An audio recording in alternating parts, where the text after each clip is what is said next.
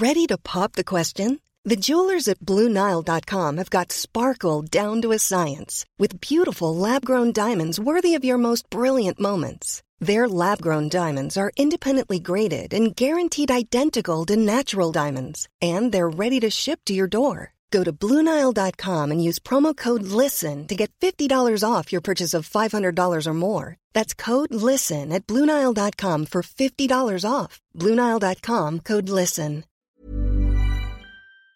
Bonjour à tous et bienvenue dans Commute, votre podcast sur la mobilité. Je suis ravi de vous retrouver pour ce quatrième épisode de Commute, d'ores et déjà le podcast le plus populaire de toute qualité. Et nous vous remercions bien entendu euh, pour tout cela. Moi et toute mon équipe, à commencer par Chloé. Bonsoir Chloé, comment vas-tu? Bonsoir Ken, ça va très bien et toi? Impeccable, tu as pas eu de problème en ces temps un peu frais avec ton vélo là? J'ai très froid au nez et aux joues.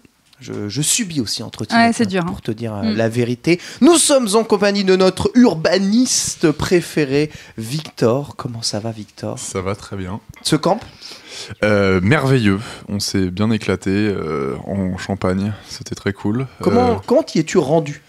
En voiture, puisque je travaillais le vendredi. Du coup, j'ai pas pris le, le bus de qualité. Mais, mais ce qui se passe au camp reste au camp. Et Bien ce sûr, qui se passe dans le bus reste dans le bus. Évidemment, nous n'aborderons absolument pas ici dans ce podcast les sujets du camp. Il y, a- y eu beaucoup de entendu. transports. C'est vrai, c'est vrai. Enfin, vrai. de gens qui, qui se sont déplacés. Ah oui. Qui font des allers-retours. Oh là oh là, oh là, beaucoup de mobilité Oui. évidemment au sein du camp. Je ne sais pas si c'est ça dont on va parler, mais je pense que une partie des choses qui se sont passées au camp sera un de nos sujets ce soir, puisque nous allons aborder l'un moyen moderne, un moyen absolument novateur, Mm. complètement révolutionnaire de mobilité.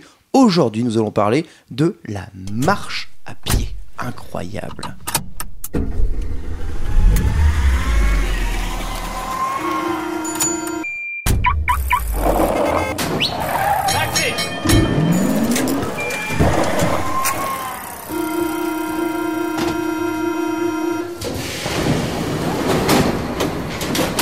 La marche à pied, incroyable mais vrai, mais ça reste le moyen le plus simple de se déplacer pour bon nombre d'entre nous. Euh, on va aborder du coup la marche à pied peut-être sur trois axes qui vont probablement se rapprocher à mon avis euh, les uns des autres. Chloé, tu vas commencer à parler de marche à pied d'anthropologie. Ouais, tout à Je fait. ne dis pas de bêtises. Non. Évidemment, Victor, marche à pied et urbanisme. Comment eh bien créer évidemment l'environnement autour de la marche à pied. Et moi, je vais vous raconter à quel point je déteste la marche à pied. euh, truc insupportable. Comment peut-on se déplacer comme ça encore aujourd'hui alors qu'on a inventé les moteurs? Euh, Une chronique qui, je l'espère, euh, fera euh, jaillir des commentaires de haine sur les forums de qualité. Bien entendu. Nous allons commencer parce que ça va bien se goupiller, on va dire, avec euh, ce podcast, avec la première chronique, et c'est Chloé qui nous parle euh, de marche à pied et d'anthropologie. Il me semblait évident de dédier une émission entière à la marche à pied, même si j'ai dû me battre contre Victor et Ken. Parce que ça reste effectivement, comme tu disais, Ken, le premier moyen de locomotion accessible à quasiment tout le monde. On en reparlera après, enfin j'en reparlerai après. C'est le plus écolo, c'est le plus économique. Et il est surtout issu d'une technologie assez dingue, euh, fruit d'une évolution de plusieurs millions d'années. Le pied, enfin la jambe, le corps humain, quoi. C'est donc la marche à pied et c'est la bipédie, ça s'appelle comme ça. Euh, pour information, parce que j'ai envie de vous apprendre des choses, euh, la bipédie, ça remonte à il y a à peu près 2 millions d'années. C'est là où l'homme il s'est mis un petit peu debout. Et après, euh, ça a duré longtemps avant de trouver d'autres moyens de locomotion. Bon, bien sûr, il y a eu la roue.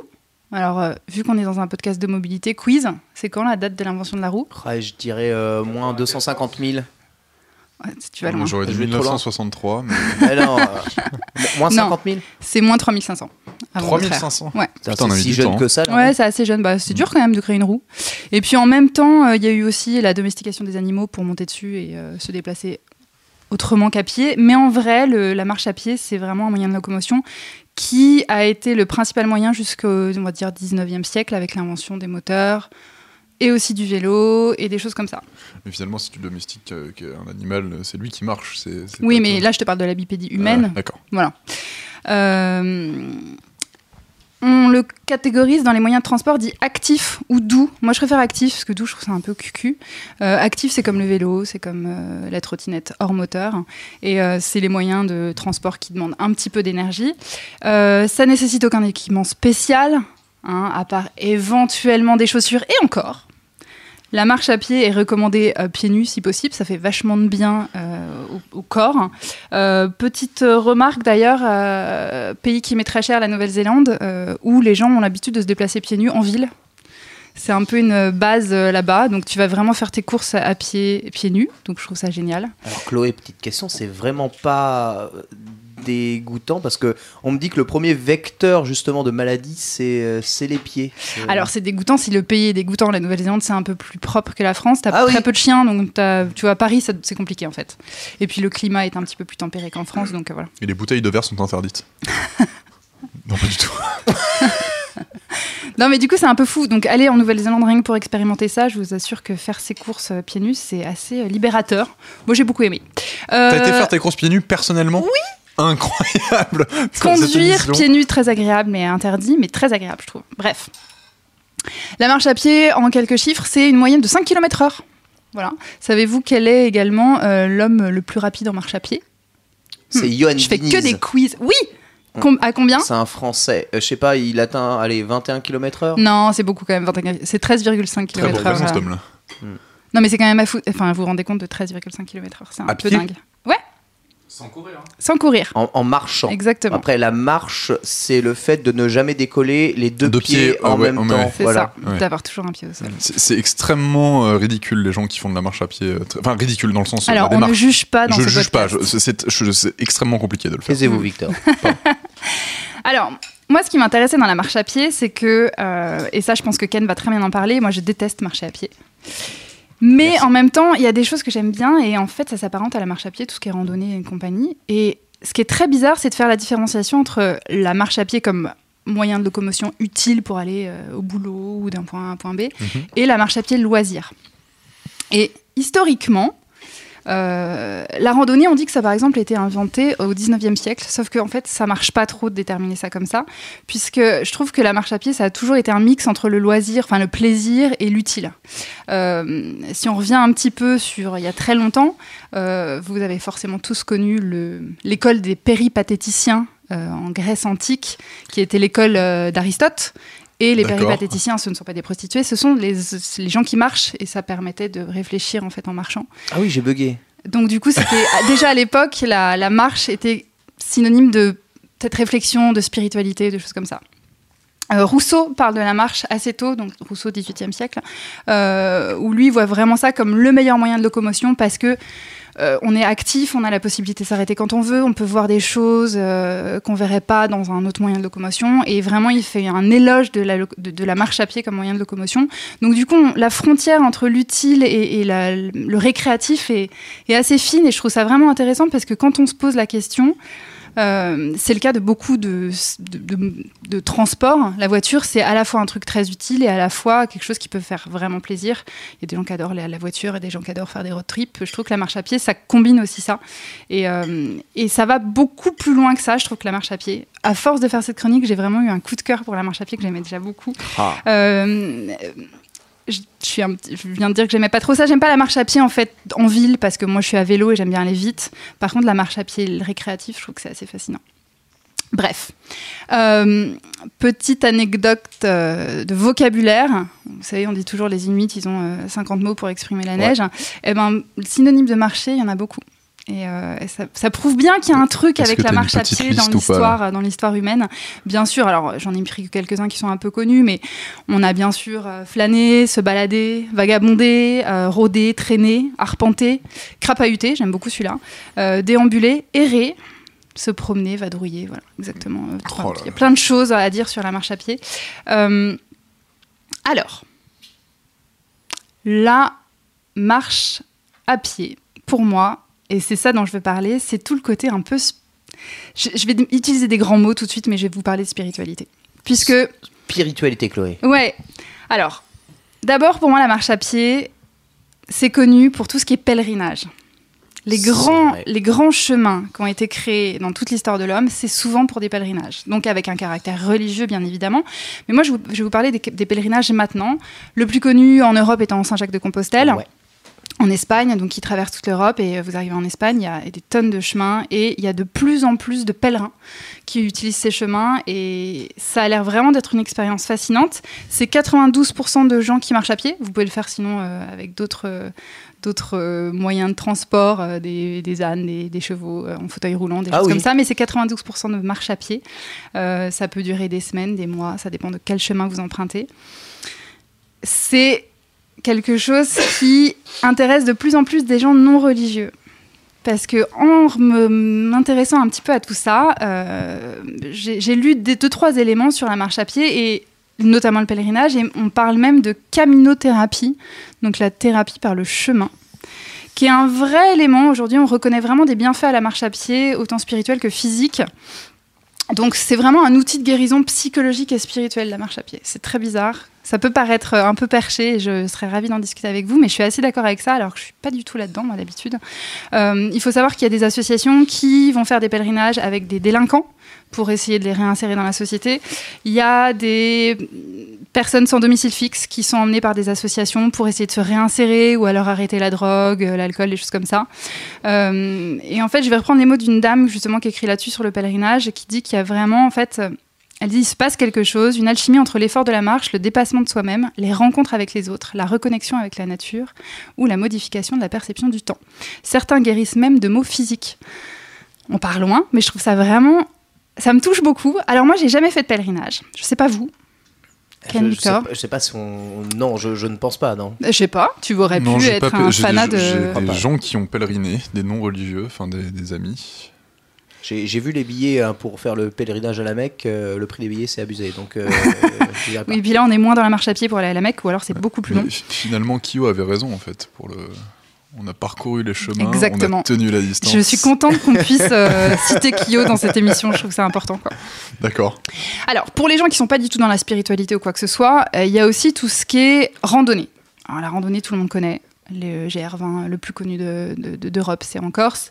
Euh, c'est un petit peu la même chose. N'importe qui qui a déjà fait de la randonnée peut parler de cette espèce de liberté à marcher. De... Ça fait quelque chose, en fait, la marche. Parce que tu es un peu seul avec toi-même. C'est rare de marcher à plusieurs. Et euh, du coup, je me suis intéressée un petit peu à tous les chemins de randonnée hein, dans le monde. Euh, les chemins de randonnée, comme je disais, ils ont été créés dès le 19e siècle. On pourra en reparler si vous voulez, mais c'est vraiment intéressant, même dans tout ce qui est balisage, il y a vraiment un- une communication, enfin un, moyen de, de décrire les balisages euh, presque international. Euh, pour information, je me suis intéressée aux plus grandes randonnées dans le monde. Ah, vas-y, c'est où? C'est au Canada, la plus grande. Alors, Un grand Dans le sens euh, chemin ininterrompu, balisé d'un point à un point exactement, ça s'appelle le Canada Trans Rail, C'est un circuit de combien de kilomètres? 24 000.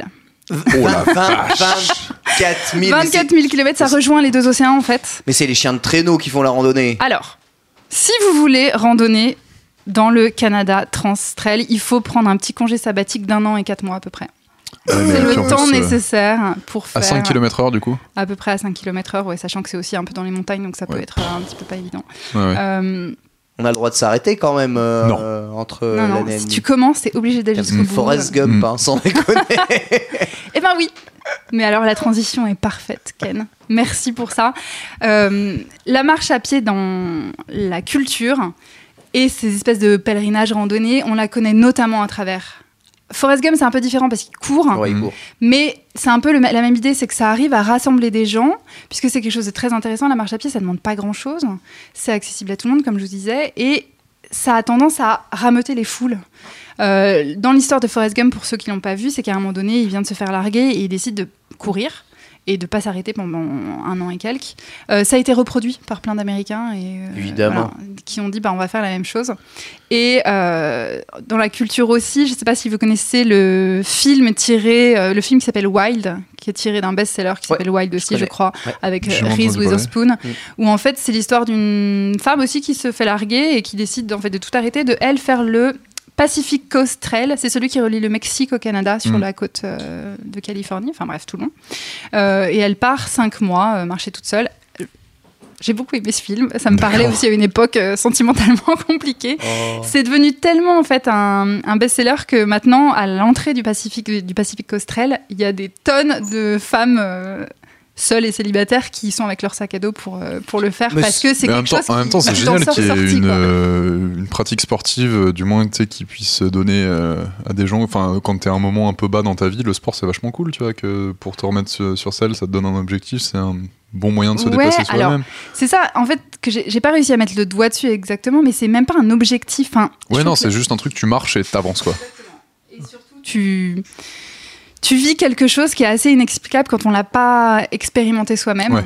Et euh, depuis que je travaille sur cette chronique, je n'ai qu'une envie, c'est de tout envoyer bouler et partir euh, pendant des semaines marcher. Putain, génial. Il fait un peu froid, Plutôt que de faire un tour du monde, tu préférais faire ça. ouais. Mais mon rêve ultime, c'est de faire le GR20. Euh, donc c'est, euh, je sais plus, 16 jours euh, à travers la Corse. Il faut être un tout petit peu Ça préparé va. quand même. Ça, Ça va, va. ouais. ouais. Bah, C'est possible, ouais. Je fais une petite dédicace à ma sœur, euh, Chloé aussi, qui a un Ah très bah, beau prénom, mais euh, oui. qui a fait un paquet de trails et de trucs, notamment euh, euh, le piton de la fournaise de nuit. Euh, mon père a fait un AVC parce que doit parce si qu'elle a descendu les volcans euh, dans des conditions tout à fait sécuritaires. mais ouais, non, je crois qu'il y a vraiment un truc, euh, enfin quand tu dis spirituel, mais quasi mystique, quoi, Ouais. de, de dire euh, tu te retrouves un peu tout seul face à toi-même ou même en groupe, tu vois, c'est un peu une expérience de euh, bon, t'en chies un peu, mais Mm. euh, mais finalement, le but, c'est d'arriver au bout, quoi. Et enfin, que ce soit les gens qui montent l'Himalaya ou qui. Ouais, là on est plus dans la performance presque sportive Ouais. parce que tu montes pas l'Himalaya pas préparé. Oui, non, Par contre, d'aller te balader, euh, bon, il faut quand même un tout, tout petit peu être préparé, mais tu peux très bien même aller à ton boulot à pied. Oui, je sais oui. pas si vous aurez l'occasion d'en parler dans la chronique, Après, mais je trouve que c'est un moyen de transport hyper intéressant. Ouais, Totalement. c'est peut-être moins spirituel que, que faire le GR20. euh. Très intéressant En fait, comme moyen de tu, bah, tu vois, je trouve euh, le- le- l'environnement, ton environnement différemment, et je pense notamment l'environnement urbain. Bah, tu découvres des choses, tu passes par des chemins qui sont accessibles uniquement euh, à Ah pied. oui, carrément, carrément. Notamment en ville, on oublie, on se dit oui, c'est dans la montagne et tout, mais en ville, de, de juste passer par une rue piétonne, ça change Oui, un oui, petit ça, peu la donne. pas, pas ton, tu t'expérimentes pas la façon dont tu traverses l'espace de la même manière que tu sois à pied, à vélo. Enfin, quoi que pied vélo, c'est relativement proche pour, Oui. euh, pour, pour, ce, pour ça. Mais Les modes actifs, quoi. ouais, les modes Mm. actifs. Mais euh, Mais donc tout ça, voilà, ça nous amène vers quelque chose de mystique et c'est aussi quelque chose d'autre la marche à pied. Vous me connaissez, je suis un peu euh, relou et politisée et, euh, et, euh, On et j'ai commence besoin à de te parler de connaître, ça. Chloé. On commence à te connaître, Chloé. que tu Vas-y. vas parler de Mais la marche à pied des hommes Non, j'ai parlé de la marche à pied comme la manifestation. La manifestation poli- politique, Hmm. la marche à pied, il y a tout un côté qui est assez marqué euh, politiquement, puisque à la base, la marche à pied, c'est aussi pour les pauvres. Ceux qui ne pouvaient pas se payer de monture, ceux qui ne pouvaient pas euh, Oui. acheter Mm. des choses.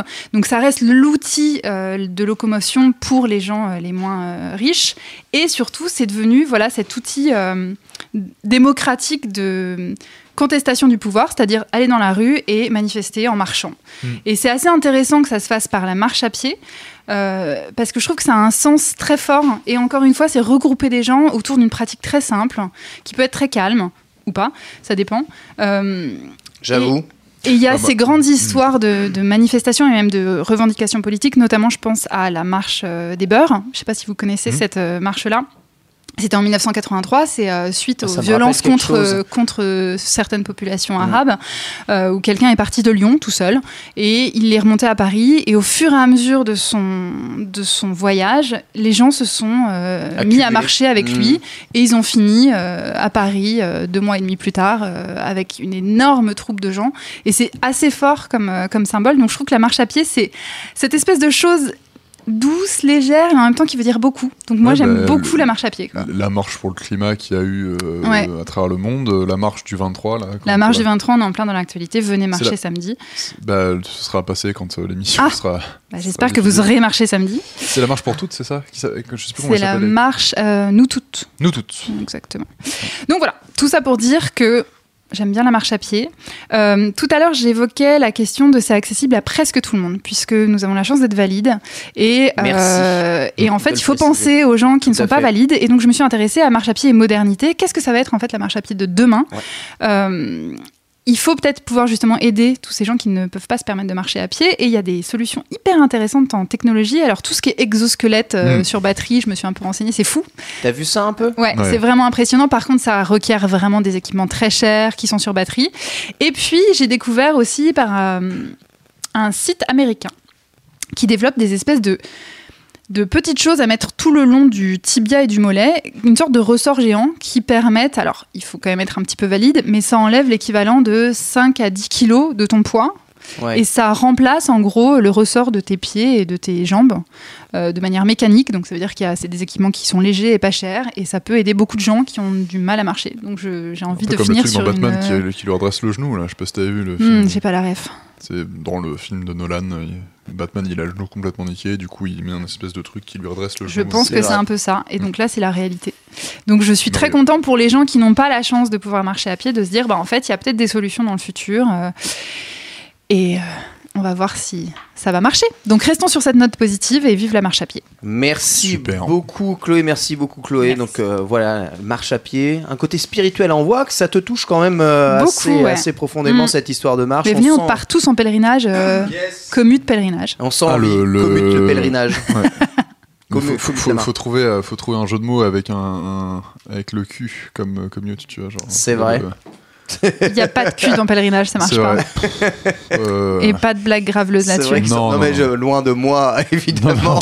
En parlant de blagues graveleuses, je me suis retenue et je suis très contente d'y avoir, euh, d'avoir réussi, mais je n'ai pas fait du tout allusion au nom du parti politique de notre président en place. Ah, Mais voilà, que je, ne, que je ne mêlerai pas à ma belle chronique sur la spiritualité et la beauté Mais du de, coup, c'est la trop, marche à tard- pied. c'est trop tard. Du Tu coup, l'as fait. Puisque tu as fait cette Non, mais c'est pour dire que voilà, il y a un moment donné, ils ont essayé de s'approprier ça et je ne suis pas d'accord. Oui, donc, euh, je voilà. vois, je vois. Je, je vois l'idée. Après, moi, j'aime beaucoup euh, ce que tu as dit justement sur les personnes non valides, puisque euh, c'est important aussi euh, d'en parler. C'est difficile de se déplacer euh, pour les personnes non valides, notamment en, en ville. C'est vraiment assez compliqué ici de, Beaucoup d'obstacles. ouais. Voilà, euh, et pour connaître beaucoup de personnes dans ce genre de, de, bah, de, de situation de, handicap, hein, sont parfois diverses et variées.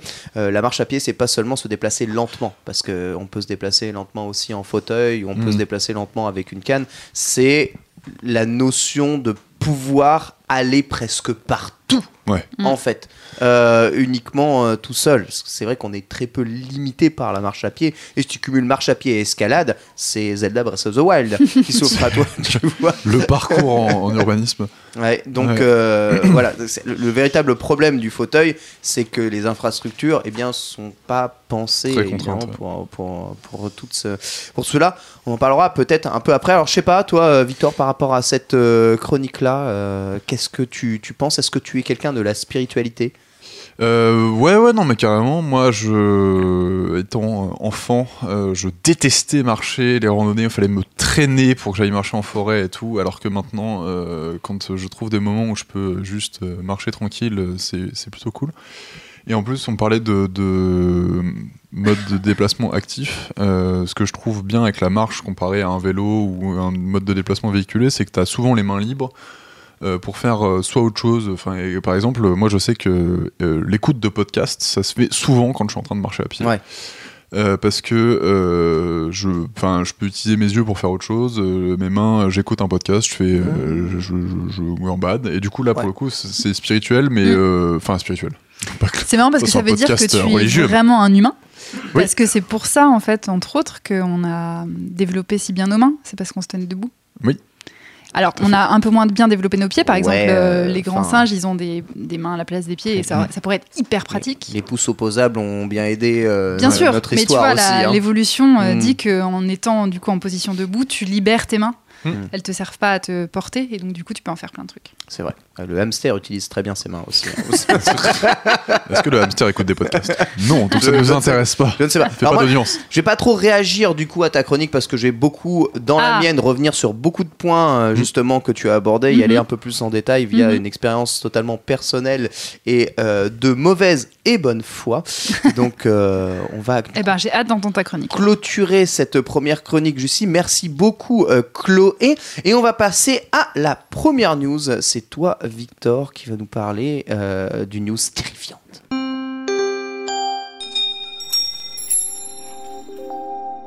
Je vais vous parler de la loi de l'homme, la loi d'orientation sur les mobilités, euh, qui a été adoptée euh, très récemment. Euh, je crois que c'est aujourd'hui ou hier.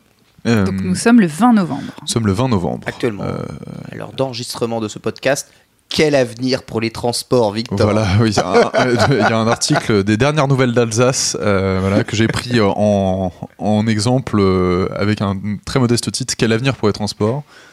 Ce que je disais en introduction euh, hors euh, antenne, c'était que vraiment euh, les transports avaient attendu Emmanuel Macron euh, et En Marche euh, pour décider de leur avenir, mais bon, bref, peu importe.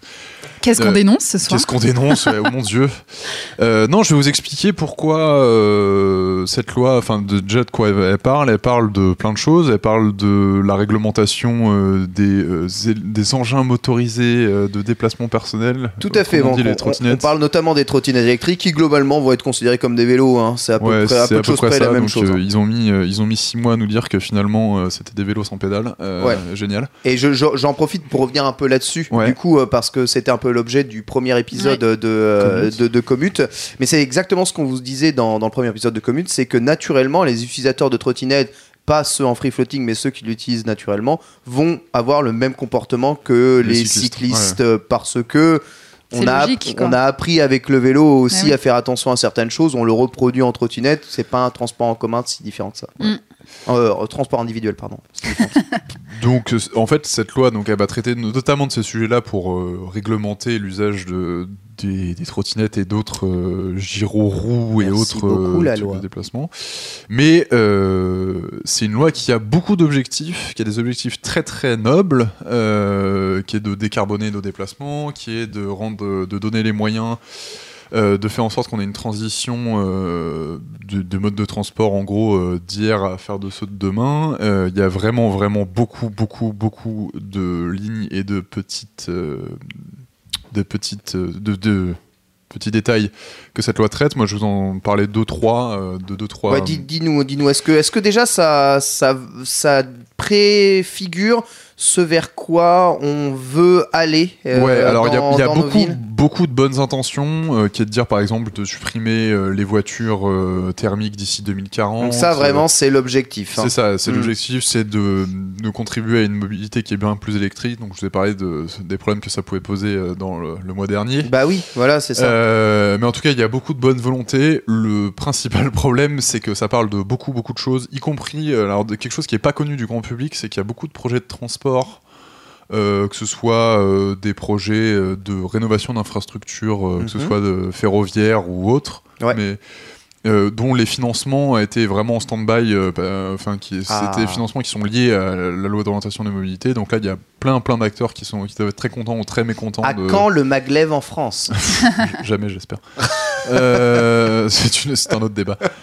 Euh, mais Donc c'est plutôt positif c'est plutôt positif. En théorie, euh, parce qu'en fait, le principal euh, point de désaccord, c'était qu'il y avait beaucoup, beaucoup, beaucoup d'intentions et euh, beaucoup de choses à régler. Il y avait un- une effet d'annonce qui était de dire on va mettre 13,4 milliards pour la période 2018-2022, ce qui est une hausse quand même de 40% par rapport à la période précédente, Ah ouais. ce qui est quand même pas mal. Euh, après, il y a eu vraiment euh, des problèmes, notamment sur. euh, Il y a eu un certain nombre de compétences qui ont été transférées aux régions et aux collectivités locales avec quasiment zéro budget derrière. Donc il y a l'État qui leur a dit, genre en gros, démerdez-vous, occupez-vous de ces sujets-là, mais on vous file peanuts. Donc du coup, les maires de France et euh, les députés ont dit, Bah, vous êtes bien mignons, mais on peut pas. Euh, donc ça a bloqué un peu et euh, il semblerait que. Bah, la majorité euh, est tombée d'accord avec elle-même, Euh, donc euh, voilà, ils ont voté le truc. Il y a encore beaucoup, beaucoup de contestations, que ce soit des, républicains ou du PS, hein, parce qu'il y a quand même des objectifs qui sont très, très forts et quand même relativement peu de financement. Mais en tout cas, les lignes directrices, ça va globalement dans le bon sens si je veux être plutôt positif sur le sujet. Bon avenir pour nos transports en commun, en tout cas. Virer toutes les voitures thermiques, euh, vouloir passer aux voitures électriques, est-ce que c'est la solution euh, Ah, ça pourrait penses, une des Chloé solutions, enfin pas virer toutes les voitures thermiques, mais une partie. Ouais, une partie. Moi j'ai une solution que j'ai lue euh, sur justement, euh, tu parlais des, des provinces, des communes où tout était pour eux, enfin à gérer pour eux. Et on est en plein dedans avec la marche à pied, mais j'ai découvert le pédibus. Ah Le pédibus. C'est du ramassage scolaire à pied. Je trouve ça Ah oui, d'accord. ok. En fait, ils s'occupent ils s'occupent de- d'aller chercher les enfants pour les amener à l'école. C'est super cool, ouais. Mais ouais. Mm, c'est très bien. Et ça existe aussi en mode vélo, c'est-à-dire, vous savez, ces vélos, on peut être euh, genre euh, 10, euh, à tout le monde pédaler un peu. Et, euh, et donc, euh, je me dis que c'est rigolo. Je pense que ça coûte pas très cher. Moi, je m'imaginais le chat de mon voisin Totoro. Bah, ça serait encore Oh, mieux, ça mais ça n'existe pas. Tellement stylé. Aïe, aïe, aïe. Quel dommage. Ou alors à pédalo. Ou alors à pédalo. Mm, ouais. Euh, mm, mm. je, je suppose qu'on parle pas mal de, de- La de- mobilité à pédalo. Ouais. Non, mais de nos, de nos provinces dans ce projet un peu de, de loi, comment est-ce qu'on va peut-être améliorer un tout petit peu tous les systèmes de transport en commun en campagne, oui, oui, etc. après, euh, après euh, c'est des grandes orientations budgétaires et légales. Ouais. C'est-à-dire que Est-ce que, est-ce choses que ça parle de la voiture autonome du coup, euh, de Alors, la place de la pas- voiture autonome et des droits? Non, j'ai pas trop. Non, je, alors, je peux regarder tout le détail, je t'avoue. Euh, il me semble pas que ce soit tout à fait ça. Là, c'est vraiment de l'orientation euh, pour dire voilà, on va, on va filer des grandes lignes directrices pour euh, faire en sorte qu'on développe euh, les transports en commun, euh, la mobilité électrique. Mais je je sais pas s'il y a vraiment un, un volet sur l'autonomie. Ah, la mobilité électrique, on vous a dit, on, on en a déjà un peu parlé dans Ouais. Commute, mais euh, c'est c'est un peu, c'est évidemment, enfin pour nos villes, ça pourrait permettre de respirer hein, peut-être un peu mieux au sein même des villes. Maintenant, Victor vous l'a très bien dit dans le précédent épisode de Commute, euh, il y a n'y a pas de voiture euh, écolo, ça existe pas Non. vraiment. Euh, même si oui, il y a des voitures plus écolo que d'autres, enfin dire qui ont moins d'empreinte carbone Ouais. que d'autres, mais il n'y a pas vraiment de trucs plus écolo. Donc euh, on verra en tout cas euh, la voiture électrique. euh, Enfin, tu l'as très bien dit, si on remplace évidemment tout notre parc de voitures thermiques par la voiture électrique, aujourd'hui, c'est, enfin, Ça il y, va a un- y a- problème énergétique euh, qui va Mm. s'imposer et du coup, euh, voilà, il faut trouver des solutions pour régler ce problème. Voilà, tout est très compliqué. En tout cas, merci Victor pour cette news. On va attaquer du coup la deuxième chronique. hein, c'est moi et je vais vous parler de mon aversion totale pour euh, la marche à pied. Je déteste la marche à pied. Je- je- J'exècre ça. Je maudis les fois où la meilleure option pour me rendre au travail, c'est la marche à pied. Parce que oui, bien sûr, la plupart euh, de notre mobilité n'est motivée que par le fait de se rendre au travail. Et vous le savez, si on appelait ce podcast commute, c'est qu'il y a une raison aussi. La mobilité, elle est liée au mouvement pour aller bosser. Et quand je dois aller bosser en marchant, je déteste ça. Déjà parce qu'il y a long, enfin c'est loin, voilà, 45 minutes de marche à pied, c'est insupportable, surtout quand il fait froid. Et parce qu'il y a tout un tas de problèmes que je vais vous énoncer euh, lorsque, lorsque l'on marche. Vraiment, ça me fait, euh, ça, ça me donne limite envie de passer mon temps euh, dans les bouchons. Euh, À ce point-là. Ah, voilà, ou euh, bloqué dans des grèves de transport en commun, euh, de d'avoir à marcher. C'est vous dire à quel point j'en suis, je suis remonté contre la marche à pied, vraiment très remonté à la marche. Déjà, rien n'est plus lent que la marche à pied. Il n'y a rien de plus lent. Le, le- le- le seul moyen plus lent de se déplacer, c'est de ramper, sincèrement. Et pour vous dire la vérité, j'ai aucune envie de ramper jusqu'à mon travail. J'ai déjà bien assez à ramper auprès de mes patrons euh, pour qu'ils me accordent le droit de parler encore aujourd'hui. voilà, dans- dans- évidemment, euh, la marche, c'est ultra. C'est un petit côté euh, pervers. T'as- en fait, tu as besoin d'être attentif à ton environnement quand tu marches. Il- Tu peux pas juste euh, te balader comme ça et compter fleurettes et la vie, est, la vie est belle. Ça ne marche pas. Du coup, je peux pas jouer à des jeux vidéo pendant que je marche. C'est impossible. Euh, je suis obligé de me limiter du coup à ce que je fais euh, durant, durant ma marche à pied. Même Pokémon Go, c'est dangereux. On l'a expérimenté tous. On a beaucoup marché avec Pokémon Go. hein. C'est vraiment quelque chose qui nous a poussé à nous déplacer, qui pousse à déplacer beaucoup de gens encore. Mais même avec Pokémon Go, eh bien, faut faire méga attention. Et on ne compte pas les accidents euh, qui sont pas dus à Pokémon Go, hein, qui sont juste dus euh, aux imbéciles qui ne regardent pas en traversant la rue, euh, qui, ont eu lieu pendant que des joueurs étaient en train de jouer à Pokémon Go. La marche à pied, c'est souvent d'enchaînement imminent, surtout à 8h45 du matin à Paris. Je peux vous l'assurer. Me sens pas en sécurité quand je marche. Vraiment, euh, déjà parce que je suis persuadé que si on pique mon téléphone, je courrai jamais assez vite pour rattraper celui qui me l'a volé. J'aurai jamais ce problème en vélo. Mais aussi parce que bah, j'ai peur de réflexes pour euh, éviter euh, les voitures qui ne ralentissent pas au passage piéton, par exemple. et Dieu sait que peu de voitures respectent les passages piétons, en tout cas dans notre environnement parisien. Je parlerai évidemment et je m'évaderai un tout petit peu après, ne vous en faites pas. Et ce sentiment-là, eh bien, il est, franchement, il dure longtemps, longtemps, ce sentiment d'insécurité, ce sentiment de devoir faire attention à tout, de devoir faire attention au grand qui est derrière moi, Victor, c'est pour toi, hein, qui marche plus vite, puisqu'évidemment, il enjambe deux fois plus vite son environnement. Du coup, me dépasse sur le pont pour aller au Je suis travail. toujours surpris quand il y a des gens qui marchent plus vite que moi dans la rue. Ah ouais Et parce qu'en fait, comparativement, je marche pas très vite. C'est vrai Non, je, C'est vrai Moi, je me fais doubler par tout le monde, c'est terrible.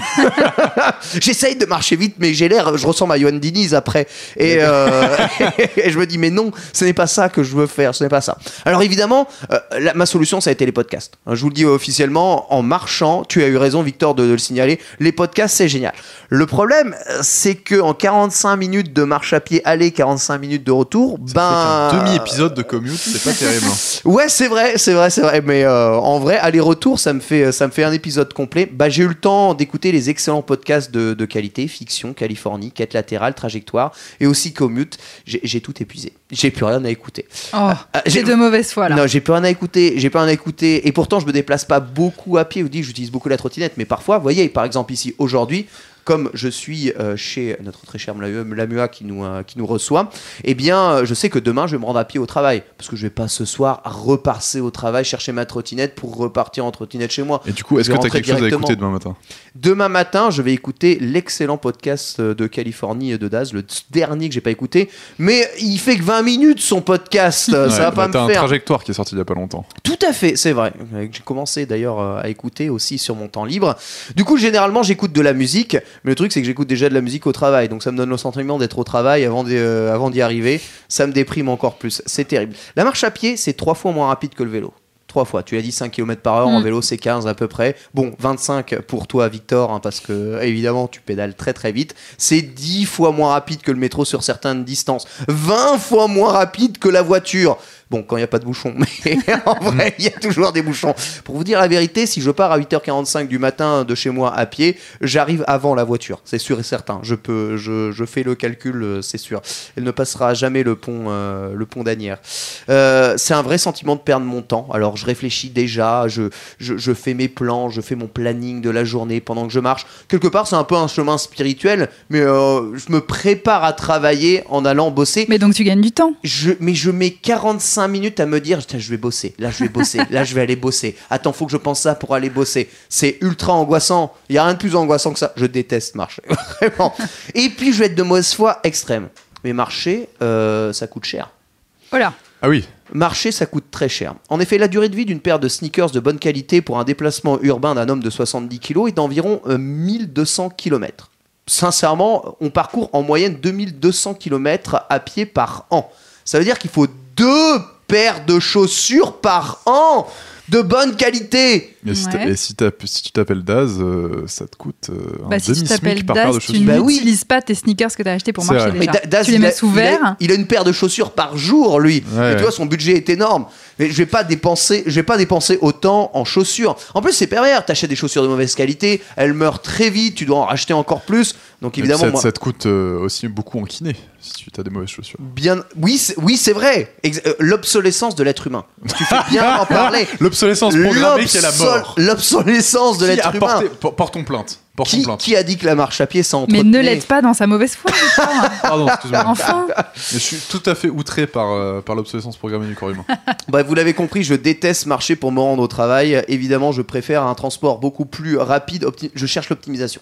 Quand je Ouais. dois me rendre au travail, Mm. je cherche à optimiser parce que c'est du temps de vie que je perds littéralement et, je ne veux pas perdre euh, de temps de vie. Et pourtant, euh, la marche à pied, c'est bon pour ta santé t'en gagnes Ouais. finalement. Et justement, tu, tu, tu, eh bien, fais bien de le dire, mon très cher Victor, parce qu'en vrai, j'adore la marche à pied. Ah. J'adore la marche à pied. Dès que je quitte le pays ou que je visite une ville, la marche à pied est pour moi le meilleur et le seul moyen de découvrir les choses. Euh, laisser le temps d'apprécier les paysages, elle permet euh, de se perdre sans être au bord de la crise de nerfs dans sa voiture parce qu'on n'a pas respecté le GPS. Euh, la marche, c'est aussi la possibilité de profiter avec d'autres et beaucoup de personnes d'endroits euh, que l'on visite, que ce soit les villes comme Bruxelles, Tokyo, Bordeaux, Londres, Madrid, Colmar. J'ai visité toutes ces villes à pied et je les ai parcourues vraiment de long en large à pied.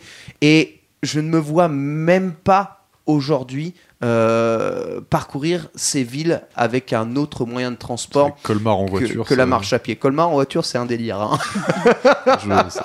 c'est un petit, un petit délire. Mais, euh, mais oui.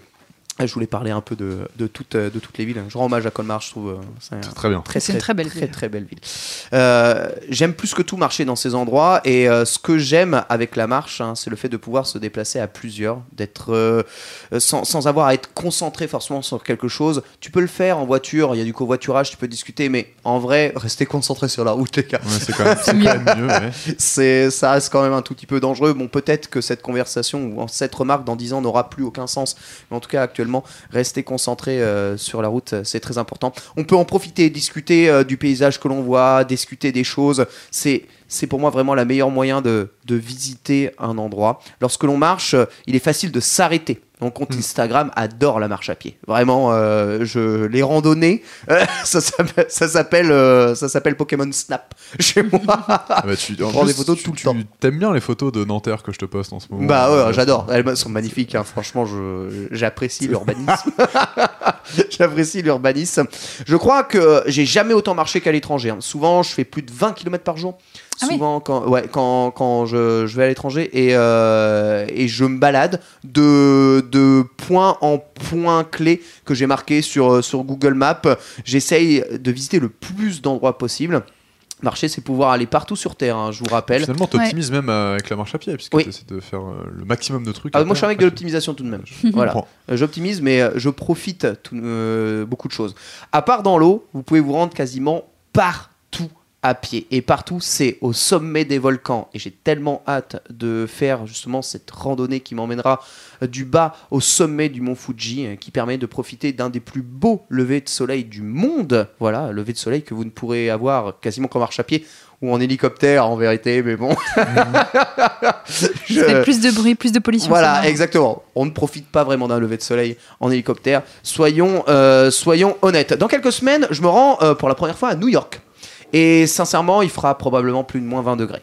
Mais euh, malgré, euh, malgré cette température extrême, euh, je n'ai qu'une seule hâte, c'est de pouvoir me balader tout de même dans la ville par ce froid, traverser tout Central Park, visiter chacun des quartiers d'une ville que je ne connais pas. Et je, et je vous jure, c'est vraiment quelque chose dont j'ai hâte Ouais. de, de ouf, tu vois. Eh bah, t- J'ai une super anecdote euh, là-dessus. Euh, la première fois que je suis allé, la première et unique fois que je suis allé à New York euh, de ma vie, j'avais, on avait pris une carte euh, routière pour, pour, euh, pour se balader, si tu veux. On avait regardé un peu euh, quelle distance. Et bon, allez, on va à trois blocs à pied, si tu veux. Ouais. Ah bah non. Parce que C'est ça long, met hein. genre C'est long. là longtemps C'est quoi. long, en fait, tu te long, rends pas compte euh, que. New York, enfin, et encore, je dis New York, mais j'étais à Manhattan. Manhattan, c'est, euh, je crois, euh, 14 km de long. Ouais, c'est méga grand. Donc euh, tu te dis, regarde, ouais, je- si, je- tu... je vais aller à si Central tu es le Park. recordman, tu le fais en une heure. Ouais. Aïe, aïe, aïe, aïe, aïe, aïe. C'est ça, sauf que là, tu vois, tu te rends compte que bah, la marche à pied, oh là là, ça va prendre du temps. Mais euh, par contre, je te rejoins là-dessus, c'est que tu découvres les espaces. euh, Et pourquoi tu pourrais pas voir Paris comme tu vois les autres villes quand Eh tu bien- te déplaces euh, Eh bien, à ton tu, boulot? tu fais très bien. T'as lu ma chronique ou quoi? Tu fais très bien de me faire cette remarque, mais sachez que après mes voyages à l'étranger, je me suis dit, mais euh, en fait, euh, pourquoi est-ce que même si j'y vis, je ne profiterai pas de Paris en touriste? bah, eh ben, aujourd'hui, je profite de Paris en touriste. Et un de mes plus gros trips, c'est de me faire de opéra à comment à, à, à République, de passer, de redescendre, d'aller euh, comment à Notre-Dame de Paris, euh, de descendre rive gauche, d'aller euh, visiter. Le dernier coup, le dernier coup, je sais plus ce que j'ai fait. J'ai dû pa- partir de Opéra, je pense, ou de Gare Saint-Lazare. Allez, Gare Saint-Lazare, et je suis remonté tout en haut de, de la butte Montmartre. Voilà, avec euh, ma maman, justement, tu vois, quelque chose que j'ai pu profiter avec euh, ma maman. J'ai pu montrer un peu Paris, découvrir comment comment c'était, euh, voir que Paris c'est tout petit en fait euh, Oui. à Ouais. pied. Vraiment, ça se fait super bien en vrai à, à pied. Et c'est quelque chose que j'ai vraiment apprécié. Mais j'étais en week-end. Mm. Voilà, ce genre de truc, je ne peux pas l'envisager euh, en semaine.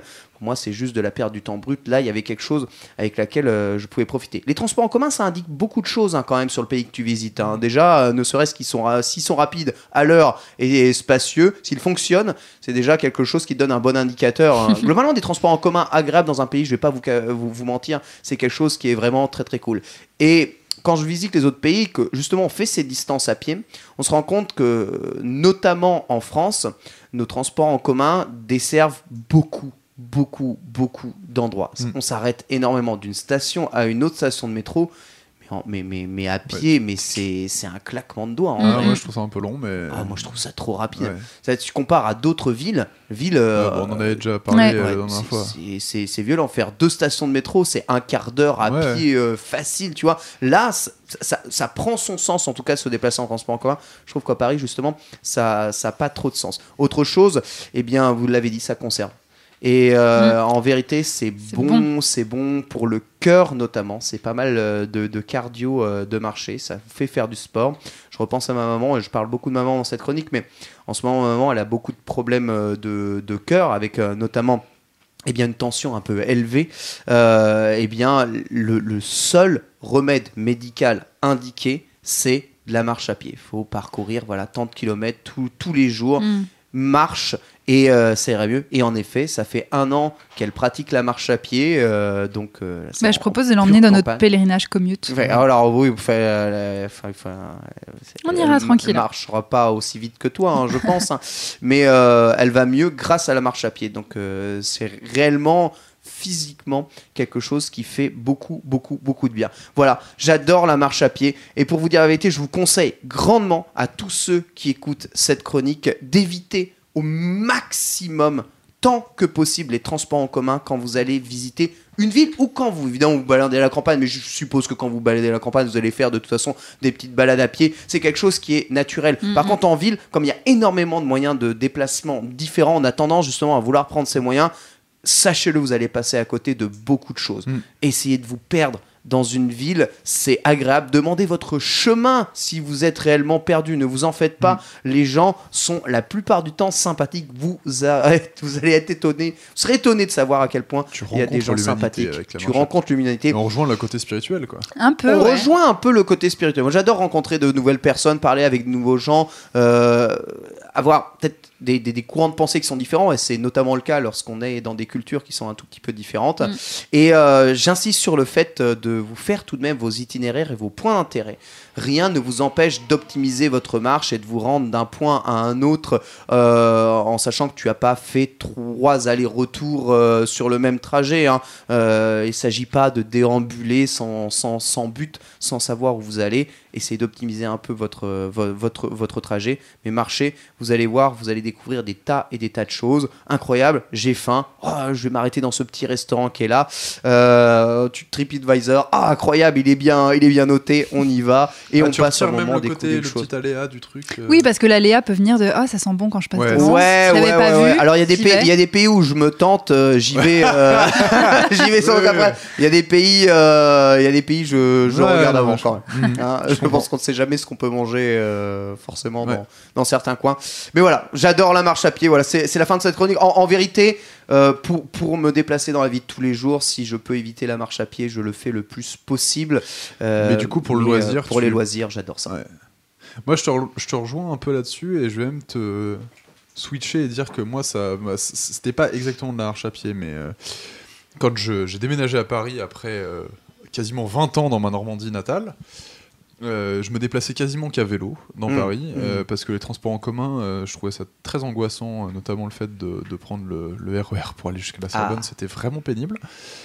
Euh, et en fait, euh, de se déplacer à pied ou à vélo, moi j'étais euh, le, j'étais un peu le mec bizarre euh, dans Paris parce que je me baladais avec un smile euh, jusqu'aux oreilles parce qu'en fait je me disais putain c'est incroyable toute cette ville, tout ce qu'il y a, tout ce qu'il y a à C'est voir. mer- Mm, mm. c'est C'est merveilleux. beau, hein. euh, je passais devant Notre-Dame tous les jours, euh, c'était vraiment dingue. Euh, et en fait, euh, moi j'ai un peu euh, a posteriori fait l'expérience du truc, c'était de dire que quand à Paris j'y allais pour en tant que touriste, mais avec mes parents et on se baladait souvent en, en métro. Et en fait, je connaissais des plots dans la ville. Donc en C'est gros, ça. tu, Ouais, con- que tu connais, dire. tu connais un tout petit endroit, puis un tout petit un autre. Et là, tu fais la liaison. Et en fait, tu fais la liaison Mm. entre les deux, tu fais putain, mais c'est là ce truc, Bah tu vois. ouais. Et genre, en gros, tu te déplaces d'un espace à l'autre et t'as tous les espaces intermédiaires, tu vois, tous les petits trucs. Et euh, là où je voulais te rejoindre aussi sur la bouffe, euh, quand tu te déplaces à pied, là-bas, là, quand j'étais au Maroc, c'est dingue, c'est tu te déplaces dans un endroit et en fait, t'as des quartiers qui sentent un Ça- certain ça, truc. c'est le, genre, c'est le meilleur tu- point, tu- tu dis, ça y est, là, je suis à un endroit, C'est il y ça. a- il y, a le petit vendeur du coin qui ça. fait tel plat, tu dis, ça, ça y est, là, je suis à tel endroit. Et, et ça peut même être à un endroit, tu vois, moi quand j'habitais dans le 19e et que je passais devant la boulangerie et certains restaurants euh, pour rentrer chez moi, je ça y est, je suis à la maison. Mais tu vois, j'en- suis à regretter qu'en France, il n'y ait pas un côté street food plus développé euh, que ça. Ouais. Il y a vraiment des pays, la street food, c'est c'est la base euh, Ouais. de la base de l'alimentation. Euh, et, et en France, ouais, la boulangerie sent super bon, mais il faut rentrer et on mange plutôt à table, on va pas manger forcément debout, Oui, oui, oui. Même, euh, le truc même sur les- le pouce comme ça, c'est vrai que voilà, c'est les trucs moins- sur le pouce, il y a moins de, y a moins de petits trucs à picorer, et que Mm. tu, tu pars te balader comme ça. Alors que je trouve que Paris serait super adapté à plus, euh, plus de street food. Tu vas être content à New York. Ouais. Ah ouais, Mm, ouais. mm. Bon, j'espère que c'est pas que des hot dogs. non, non, non, non, il y a plein, plein, non, il y plein a de plein de trucs. ouais. Et puis les hot dogs sont très bons. Mais ouais, moi je suis, je pense qu'on a vraiment ce point commun, c'est que on- est utilisateur de, de transport dit euh, actif ou doux. Ouais. Ça permet vraiment effectivement de relier les points. Et moi, la première fois où ça m'est arrivé, euh, contrairement à toi, Victor, j'étais étudiante à Paris et j'avais peur de Paris. Donc le seul truc rassurant pour moi était le métro parce que c'était simple. Hmm. Et quand j'ai pris la décision de me déplacer à vélo ou à pied, j'ai vraiment eu cette révélation. Et pour moi, c'est vraiment le pouvoir par la marche à pied, de se dire, mais ça y est, je comprends, j'ai une vision globale d'ensemble de la carte de Paris, Mm. et je comprends les quartiers, je sais me repérer toute seule, parce que je l'ai expérimenté à pied ou à vélo. Et je trouve que c'est assez magique comme pouvoir. Ouais. Ça donne vraiment l'impression d'être un super-héros, alors que c'est juste euh, marcher dans sa ville, quoi. C'est exactement ça. Voilà, expérimentez hein, si vous l'avez jamais fait, c'est incroyable, un concept novateur et totalement révolutionnaire. La Oh, marche à pied, la marche à pied en ville. voilà, c'était la fin de ma chronique. Merci de m'avoir écouté. On va passer à la deuxième news et je vais emboîter le pas. Du coup, en vous parlant euh, tout simplement, eh bien, d'un petit fait historique.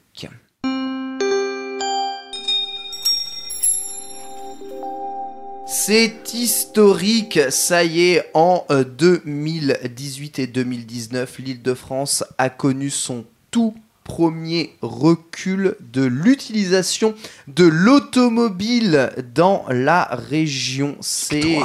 Hein Victoire. Victoire. Champagne, Anne Hidalgo, Anne Hidalgo, Anne Voilà, Hidalgo. enfin, vous faites, euh, vous, vous en déduisez les conclusions que vous pouvez, mais un recul de 5% de l'utilisation des, des véhicules, c'est quand même euh, moins 700 000 trajets quotidiens en voiture euh, qui, ont, euh, qui ont disparu par rapport à 2010. Donc euh, c'est un véritable recul. Valérie Pécresse, hein, l'immense, a été interrogée, a cité, hein, c'est un vrai renversement. Voilà, il y a une envie de lâcher sa voiture. Ce n'est jamais arrivé depuis l'après-guerre. Est-ce que vous avez ressenti euh, ça? Et euh, j'interroge aussi évidemment les auditeurs de Commute. Est-ce que vous avez ressenti ça dans d'autres villes euh, de, de France? Parce que personnellement, pour avoir utilisé la voiture récemment, c'est de plus en plus l'enfer de te rendre au normal, travail. c'est Ouais. parce qu'il y a de plus en plus d'infrastructures pour les autres moyens de transport. Ah. Eh oui. Ouais. Et oui, tu crois que les 1000 km de pistes cyclables, ça a bouffé un petit peu de la place de la voiture. Ah.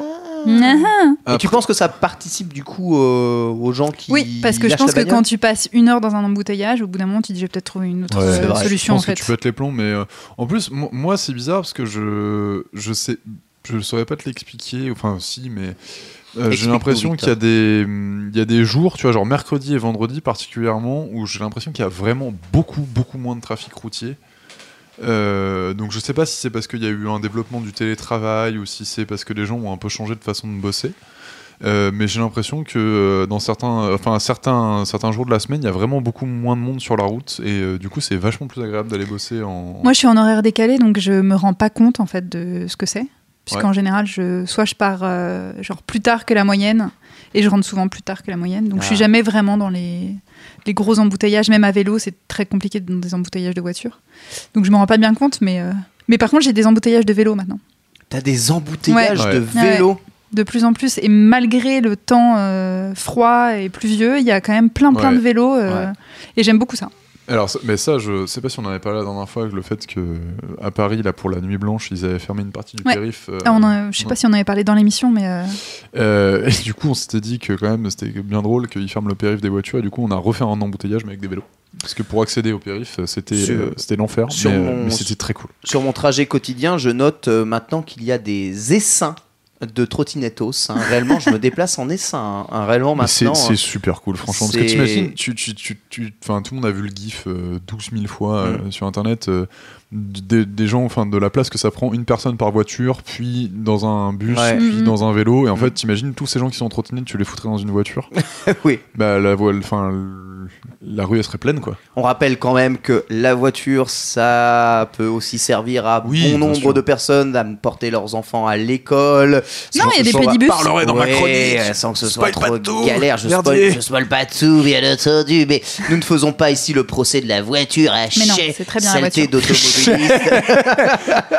Mais euh, évidemment, voilà, vous êtes de plus en plus nombreux à abandonner la voiture. Et en fait, du coup, vous pour- êtes de pourquoi moins en moins nombreux. Ouais, c'est- c'est vrai. De moins en moins nombreux à rouler en voiture, mais de plus en plus à l'abandonner, du Mm. coup. Euh, et euh, je me reconnais, du coup, dans ces gens-là, puisque, bah oui, j'ai abandonné moi-même la voiture. Je fais partie de ces 4,7% de Français qui ne prennent plus la voiture le matin. Je m'emporte très bien, sachez-le, jusqu'à ce que j'ai un enfant. Aujourd'hui, je suis heureux de me déplacer à trottinette. Par contre, je sais que demain, je vais devoir faire mon trajet à pied. Et ça m'emmerde. Voilà.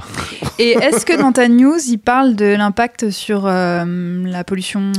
Rien du tout. Il parle Non. surtout du nombre de voitures euh, qui, euh, qui, sont, euh, qui sont retirées. euh, voilà. Donc, Parce euh, que ça serait intéressant de voir si ça a eu un vrai impact aussi Alors tu sais, quoi. tu sais quotidiennement combien il y a de, de trajets en voiture qui sont effectués dans Paris?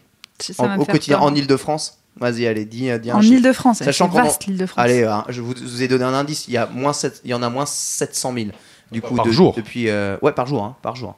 Bah, du coup, ça se compte en Ça plusieurs pas- dizaines de t'imagines millions. 5%, 5%, ça représente 700 000. Ouais, Ah, il faut faire une règle de 3. ça fait 15 millions.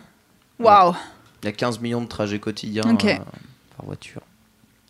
Ah oui, de trajet, pas de personnes qui se des euh, ouais. D'accord. Panique pas, Victor. hein, tu vois, tu arrêtes ta voiture, tu la reprends un autre Oui, trajet, oui, tu vois. Euh, le- ça multiplie beaucoup. Mais oui, quand même, 15 millions de trajets quotidiens, c'est vraiment beaucoup. Voilà, c'est un recul. Peut-être que ceci continuera. Peut-être êtes-vous fort mécontent euh, que ça se passe comme ça. En tout cas, je le sais et je le vois parce que j'ai discuté de cet article euh, avec bah, ceux qui prennent la voiture tous les jours et ils me disent bah, dis donc, euh, je comprends pas. hein. Moi, j'ai toujours de plus en plus de mal à me rendre euh, chez moi. Et en effet, travaux pour les Jeux Olympiques, plus et bien de plus en plus de, de voies utilisées pour ah, Moins, les moins, vélos, les automobilistes. Ah, les vélos. trucs bizarres là. Ah, oh là là. Saleté de vélo. Beuh. Voilà. Est-ce que ça continuera En tout cas, la place de la République continuera d'être euh, assaillie par tous les skateurs de l'histoire? Font-ils vraiment un chemin comme ça jusqu'au travail sans mourir?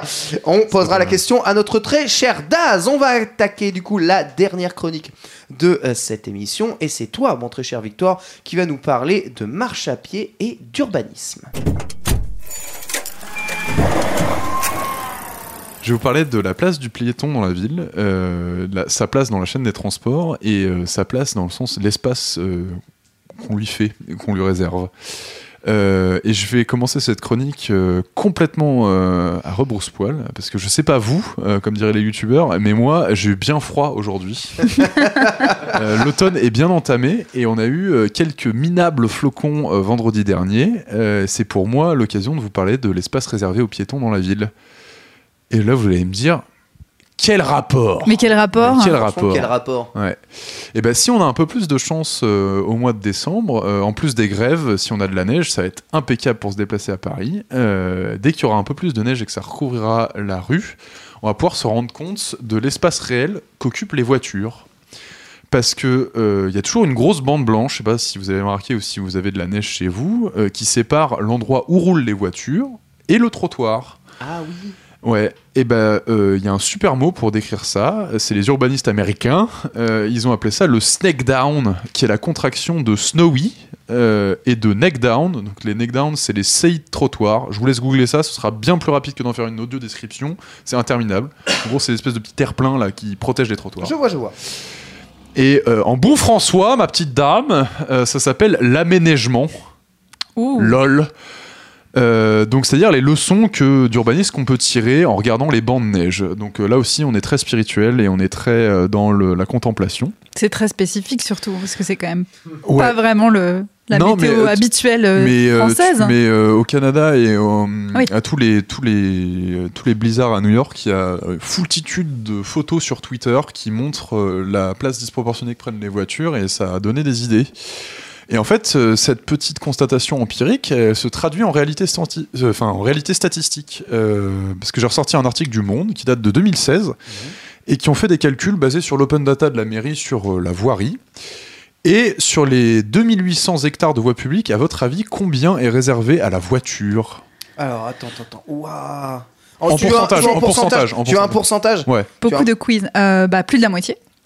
moi je, moi, je dirais, moi, je dirais la moitié, pile poil. La moitié pile poil. Ouais. Tu as tout à fait raison, vous gagnez. Et toc, Chloé. Ok. Donc que ce soit les routes ou les parkings, ça représente à peu près 50%. Et pour mettre ça en perspective avec euh, les déplacements en véhicule personnel, bah, les déplacements en véhicule personnel donc, dont tu parlais tout à l'heure, Johan, euh, ça représente 13% des déplacements des Parisiens. Donc je précise hein, que des gens qui sont Donc ça veut dire que intramuros. 13% des gens utilisent 50% de l'espace public. public. Ok. Ouais, à Paris. Euh, J'ai pas trop. Bah, que allez mourir. 13% des gens. Ouais, des Parisiens, je précise bien. Je parle pas des gens qui se déplacent de banlieue vers Paris. euh, D'accord. Ah, Je parle juste des gens qui habitent dans Paris. ceux- les- les Pa- Paris, ceux qui habitent Paris même. Ouais. Il y a que 13% qui font leur travail. est-ce que tu as le chiffre de, de ceux qui se déplacent dans Paris qui sont pas forcément parisiens pour avoir une idée peut-être euh, Non, plus- je t'avoue moins que j'ai biaisé. pas eu le temps de trouver, euh, mais en fait, Non, peu importe, façon, ça va éclairer Ouais. mon deuxième point, qui est de dire qu'on comprend pourquoi Anne Hidalgo. Euh, axe autant sa politique vers la marche, le vélo et les transports en commun.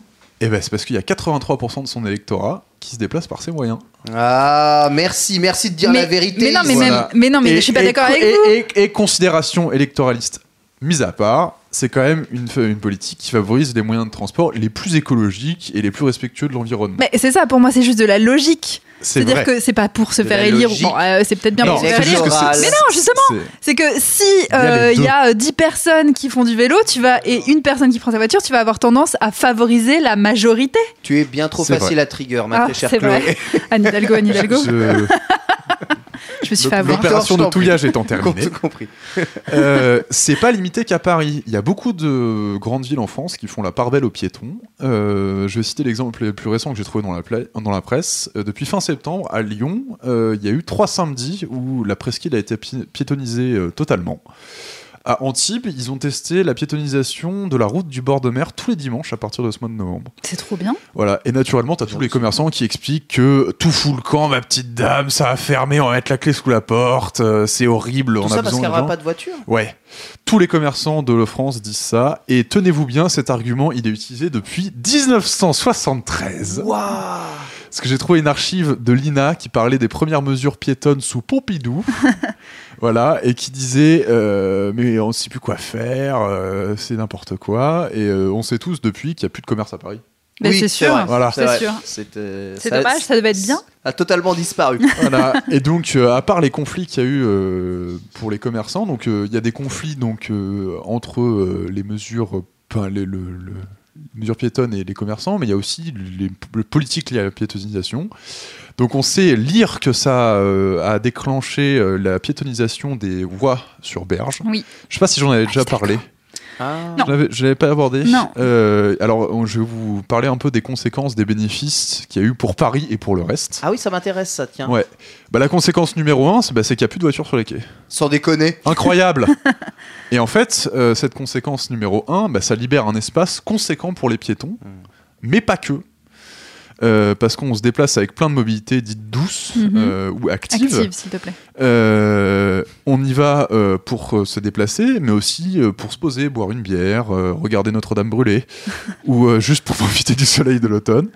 Euh, je dis ça parce que j'ai regardé Notre-Dame depuis. euh, Oh, c'est horrible, Ouais, sérieux. Oh mon dieu. Euh, et on transforme un espace qui était euh, monobut ou qui avait un seul objectif, c'était de transporter un maximum de véhicules motorisés pour traverser Paris, en, un zone, en une zone qui est euh, à usage mixte, euh, qui est utilisée été comme hiver pour faire, euh, bah, pour se déplacer, mais aussi pour courir, euh, Mm. pour euh, faire du loisir, juste pour euh, Pour découvrir la ville, c'est un des plus beaux euh, chemins pour découvrir Paris, C'est- les- ouais. les quais. C'est super. Mm. Euh, et les conséquences environnementales de ça. Alors, euh, il y a eu un procès et il y a eu beaucoup de recours qui ont été faits parce que euh, la mairie de Paris avait un petit peu bâclé son, euh, son rapport pour euh, étayer la fermeture des voies sur berge. euh, et euh, il disait oui, oui, il y a une partie du, du trafic qui va se reporter, une partie qui va disparaître. Tout le monde a dit disparaître du trafic, soyons sérieux. Euh, et en fait, euh, bah, tout ce qu'ils avaient prévu, ça s'est euh, repéré comme vrai. Parce qu'en fait, il y a vraiment une partie du trafic qui s'est reportée sur les voies qui, donc, qui sont juste à côté, Mhm. donc Oui. sur les boulevards qui longent. Ou une autre partie sur le périph, euh, donc pour euh, contourner Paris. Et il y a juste une partie bah, qui s'est évaporée, c'est-à-dire que les gens ne font plus ce vraiment, ça trajet-là. a vraiment fait disparaître des Ouais, trajets. bah, c'est juste Bah, en fait, à partir, du news, en moment où tu fait, fais, hein. à partir du moment où tu fais une du- c'est- oui, Ouais. j'avoue. Bah bah ouais. voilà, c'est la conséquence directe. Ah ouais Ah oui, d'accord. Ouah, mais c'est fou. Voilà. Mais cette émission est trop bien préparée. C'est fantastique, on a, on a- on a tout fait pour. Euh, et euh, pour continuer un peu dans l'écologie, euh, il y a Air Paris qui a fait des mesures. Euh, Air Paris, c'est l'agence qui s'occupe la- du suivi de la qualité de l'air euh, dans Paris. Et aux- dans ce secteur-là, il y a eu une, une amélioration considérable de la qualité de l'air. Donc ça a été mesuré. Ouais. Concrètement. C'est ouais. génial. Bon, après, il y a eu euh, des endroits où ça s'est dégradé, euh, notamment sur le côté périphérique. Mm. Euh, après, est-ce que c'est lié directement à ça? C'est compliqué, mais en tout cas, très directement Ça sera sur les peut-être lié à la troisième news. Peut-être. Ça sera peut-être lié à la troisième news. Euh, Qu'est-ce qu'elle s'est préparé cette émission? Merveilleux. Alors attends, est-ce que je peux te couper deux secondes? Parce qu'il y a un truc que je ne piche pas. Vas-y. On me dit je piétonise des quartiers comme à Antibes ou à Lyon. Pourquoi les commerces auraient peur de la perte de leur public alors que justement, comme tu expliquais Ken dans ta Ouais. chronique, quand tu te balades, tu, tu peux découvrir des commerces, t'arrêter. Parce que euh, ce que tu dis, c'est la réalité vraie. C'est-à-dire que les gens s'arrêtent et. mais Ça veut dire que les commerçants sont complètement cons? Non, ils sont pas complètement cons. C'est juste qu'il y a une pratique euh, qui est euh, complètement, euh, dé- enfin qui moi me paraît aberrante. C'est euh, la pratique du mec qui se gare en double fil, qui met ses warnings et qui va acheter son paquet de clopes. Hmm. Euh, ou euh, monsieur ou madame qui s'arrête pour acheter du pain ou machin. Et en fait, les commerçants avaient peur que les gens qui rentrent du boulot ne s'arrêtent plus devant chez ça. eux. Et ça arrête de manger et de Voilà. fumer. Et de fumer et de Bien sûr. Mais, mais finalement, en fait, c'est souvent compensé par, euh, par euh, la marche à pied. Ce que je suis en train de dire, c'est du gros doigt mouillé. J'ai absolument qu'un chiffre, mais c'est de la logique assez basique. Et euh, bah, pour, les, pour les quais sur Paris, il y a à voir le nombre de bars, d'ateliers, de petits trucs qui se sont ouverts. Il y a du commerce. qui Ah se bah fait. là, sans, sans et, refait, et ça hein. brasse. hein. Mm. Et je reviens un peu sur ce que tu disais tout à l'heure, euh, c'est qu'en fait, euh, la marche à pied, la place qu'occupe le piéton dans la ville, toi tu parlais des transports en commun comme indication, euh, enfin comme indicateur Ouais. de la sympathie d'une ville. tout à fait. Et ben euh, l'indicateur du, du- de la marche à pied et de la place pour le piéton, ça peut être une- un, un bon indicateur du développement d'une ville et un peu de, de savoir com- à comment la ville est écolo et s'il y a des sensibilités. Euh, à ce sujet, j'en veux pour exemple les pays du Nord. Je vous invite à aller à Copenhague ou aller sur Google Street View, ça vous économisera un trajet en avion, euh, pour constater à quel point les trottoirs sont hyper larges euh, et la place est réservée aux piétons est vraiment euh, différente de ce qu'on de ce qu'on a ici en France ou euh, dans d'autres pays. Et je vous parle des trottoirs quand il y en a, parce qu'en fait, il y a tout un tas de pays en Europe du Nord qui ont complètement supprimé le trottoir. C'est-à-dire qu'il n'y a plus de limite physique entre le trottoir et. euh, Bah, à l'ancienne, en fait. Ouais, à l'ancienne, exactement. Et en fait, ça pacifie beaucoup euh, les relations entre piétons et euh, automobilistes, parce que tout le monde doit faire gaffe à tout le monde. Ah oui, parce que t'as pas de délimitation. T'as pas de euh, délimitation, et en fait, on arrête de séparer les flux tout le temps, parce que ça, on, a un- ça, on hérite un peu ça du SIAM et de Le Corbusier, donc le SIAM, le Ouais. Congrès international de l'architecture moderne, si je me trompe pas, qui était de dire il faut séparer les flux, il faut faire des Alors- zones, il faut faire des zones commerciales, il faut faire des zones Mhm. d'habitation, et on sépare tout. Alors Victor, euh, je me permets de t'arrêter deux Bien sûr. secondes, mais euh, j'ai passé, euh, j'ai passé quelques, quelques heures de ma vie à New Delhi Ouais. euh, où ils pratiquent la non-séparation aussi. oui, oui, oui, oui. Et écoute, c'est la suite de mes exemples. Ça se passe pas si bien que ça. Oui, Voilà. je sais. Euh, mais du coup, là, euh, moi, je rebondis sur euh, ton truc, qui était de dire que dans les pays du Nord, euh, bah, enfin du Nord, du Nord de l'Europe en tout cas, euh, il n'y a plus de séparation et c'est plutôt apaisé. Et j'ai expérimenté, comme toi, l'exact inverse au Maroc. Ah oui, bon, il ouais. n'y a pas besoin d'aller. Au Maroc, en fait, il y a une hiérarchie assez particulière des, des transports. Tout en haut, tout en haut de la tier list, comme on dit, Ouais. euh, il y a les taxis. Les taxis, ils ont à peu près priorité sur tout. D'accord. C'est-à-dire que les gens payent pour aller, donc en gros, ils ont le droit de passer et euh, ils passent vraiment n'importe comment. Ensuite, il y a les scooters qui se faufilent un peu partout avec comme objectif de ralentir le moins possible. Il y a assez peu de différence avec Paris finalement.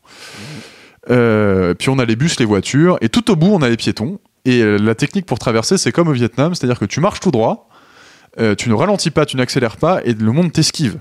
Ok, c'est. euh, Bah, c'est tendu la première fois que tu le fais. Voilà. Ouais. C'est ouais, exactement le saut de l'ange. quoi. Enfin, Du coup, on peut se dire, on est tenté de se dire, bon bah du coup, si le piéton il est tout en bas de la chaîne, c'est les pays qui sont euh, les moins écologistes euh, et les moins développés. Pour interrogation. Et ben, je vais prendre un pays développé pour, où pour le coup le piéton est vraiment maltraité. On en parlait tout à l'heure, c'est aux États-Unis. Ouais. Mm. Aux États-Unis, il y a vraiment une culture de la voiture, mais comme on- c'est difficile de s'en rendre compte quand on n'a pas vécu là-bas ou qu'on n'en a pas discuté avec eux. euh, vraiment, ce marche, enfin, marcher à, à pied là-bas, c'est soit que t'es vraiment un weirdo, c'est-à-dire que t'es hors de la société, soit t'es vraiment trop pauvre pour appartenir à la vraie société américaine. Euh, c'est un marqueur social qui est très très fort et euh, il y a un truc qui m'a fait bondir. Alors je suivais un YouTuber qui fait des reviews de voitures et qui expliquait qu'un jour il avait sa bagnole qui était en réparation et il est allé au Walmart du coin euh, faire ses courses à pied. Oh mon dieu. quel Et les gens l'ont regardé, mais comme si c'était un extraterrestre. Et il y a des même des mecs qui ont menacé de- d'appeler les flics. Mais non. C'est le mode, mais qu'est-ce que, qu'est-ce que tu fais? Bizarre. Ah ouais, tellement c'était bizarre quoi. Franchement, je, l'en- enfin, je, je- je vois totalement Ouais. la scène. Fait faut voir les échelles qu'il y a Ah non, non, mais clairement, tu te dis, mais c'est quoi C'est qui ce mec Mais qu'il arrive avec ses sacs sous la main, là, comme ça, euh, pas de coffre, rien.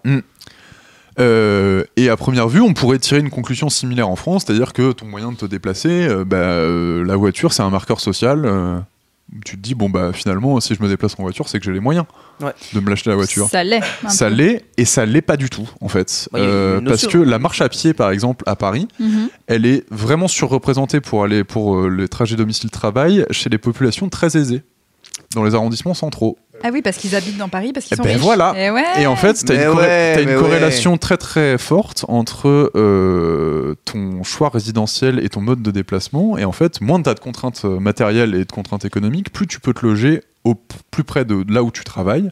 Ou il y a aussi euh, le fait qu'ils ont des professions qui sont libérales, où il y a moins de contraintes. euh, de, de déplacement, c'est-à-dire que tu vas pas à l'usine.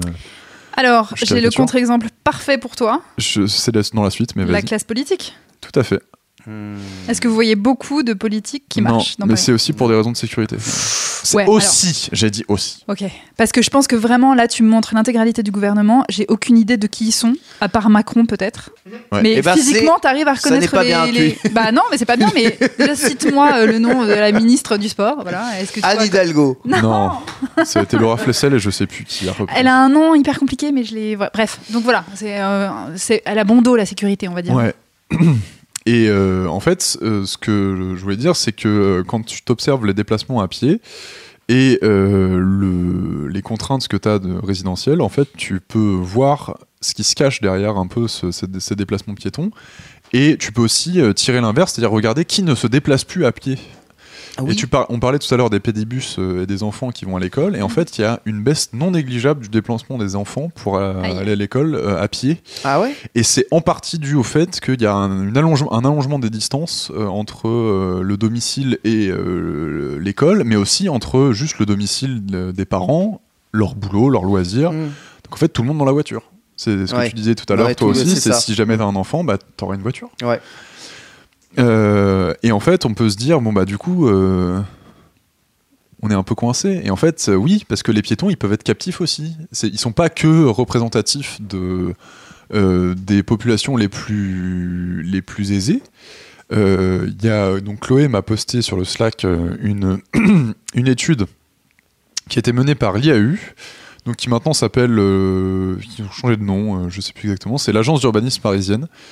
Euh, alors une agence d'urbanisme, pour ceux qui savent pas, c'est euh, c'est pas euh, des promoteurs immobiliers ou des gens qui font du logement ou quoi que ce soit. C'est en général des observateurs, des observatoires du territoire. Mhm. Donc c'est des associations 1901 euh, qui ont une fondation, enfin qui ont une, il y a une, association des, des agences d'urbanisme en France. Et du coup, ils servent. Ils servent enfin, je sais que Ils servent- utile, mais ils servent, oui, ils servent à quoi En fait, ils, re- ville. ils regardent euh, le- les territoires, ils les analysent, ils produisent beaucoup de rapports et ils éclairent la décision du politique Très bien. en disant ben, bah voilà, nous on a étudié un peu les tendances, Mm. euh, que ce soit du logement, du transport. En gros, ils ont vraiment un rôle d'observation du territoire et de vraiment de- de- de- de- d'apporter les clés aux élus Hmm. et aux acteurs du territoire, vraiment la connaissance fine et, et de, et la réalité statistique Ouais. de ce qui se passe. Et donc, ils ont fait une étude sur la marche à pied en Ile-de-France. Euh, je vais pas vous la résumer parce qu'elle est très longue et très intéressante. Je vous la posterai sur le forum si vous avez envie de, de le- la lire. Merci, et euh, ils font apparaître quatre profils de piétons. Et je vais vous en citer un euh, parce que ça me représente moi en ce moment. Je suis un utilisateur de transport en commun déraciné. Oh. Euh, voilà, parce qu'en ce moment, je marche en moyenne 80 minutes par jour et il y a 60 minutes qui sont juste pour euh, faire maison RER, RER boulot Oh. et le retour. Ouais. Et en fait, euh, moi, je fais partie des jeunes euh, ou jeunes actifs ou jeunes étudiants qui sont un peu captifs de leur euh, de leur euh, logement, puisque j'ai pas les moyens de déménager à Paris, j'ai pas les moyens de changer d'appart, donc j'habite en proche banlieue. Et euh, ben, j'ai changé de boulot récemment et euh, mon lieu de boulot se situe à l'exact opposé de là où j'habite. Donc je n'ai pas le choix. Avant j'allais euh, au boulot en vélo, là j'ai pas le choix. Je prends mes petites pattes, euh, je fais mon kilomètre pour aller jusqu'à la station de RER, je me mets dans le RER et je refais le kilomètre pour aller au boulot et je fais ça tous les jours, tous les jours, tous les c'est jours, ça tous que tu entends être captif, c'est-à-dire que tu peux pas changer Donc cette captif. habitude. Et en fait, je ne peux pas changer. C'est-à-dire que je peux Mm. pas décider demain. euh, Enfin, si je peux y aller en voiture, mais je vais mettre 3 heures. Euh, donc, euh, je, je n'ai qu'un seul choix de mode. Et en fait, ma pratique de la marche, euh, c'est pas du tout spirituel, c'est pas Mm. du tout euh, glamour sexy. C'est-à-dire que je subis le fait d'aller euh, dans le RER et je subis le fait d'aller au RER parce que euh, j'ai peur de garer mon vélo et de me le faire tirer. Que je n'ai pas de trottinette pour mettre dans le RER euh, et qu'en fait ma pratique de la marche, bah ouais ouais, ma pratique de la marche pour l'instant elle n'est pas choisie et en fait euh, on se rend compte que les quatre profils euh, de piétons euh, t'as un degré de choix en fonction de ce que tu fais et en fonction de, de, de comment tu utilises parce qu'on le rappelle euh, la marche à pied c'est ton premier moyen de déplacement et en fait même si tu prends ta voiture bon à part si t'es garé dans ton salon et que tu gares ta bagnole à ton bureau Oui, directement toujours, dans ton bureau il va un moment que tu marches. Mm. voilà, c'est juste la proportion euh, qui, qui va changer.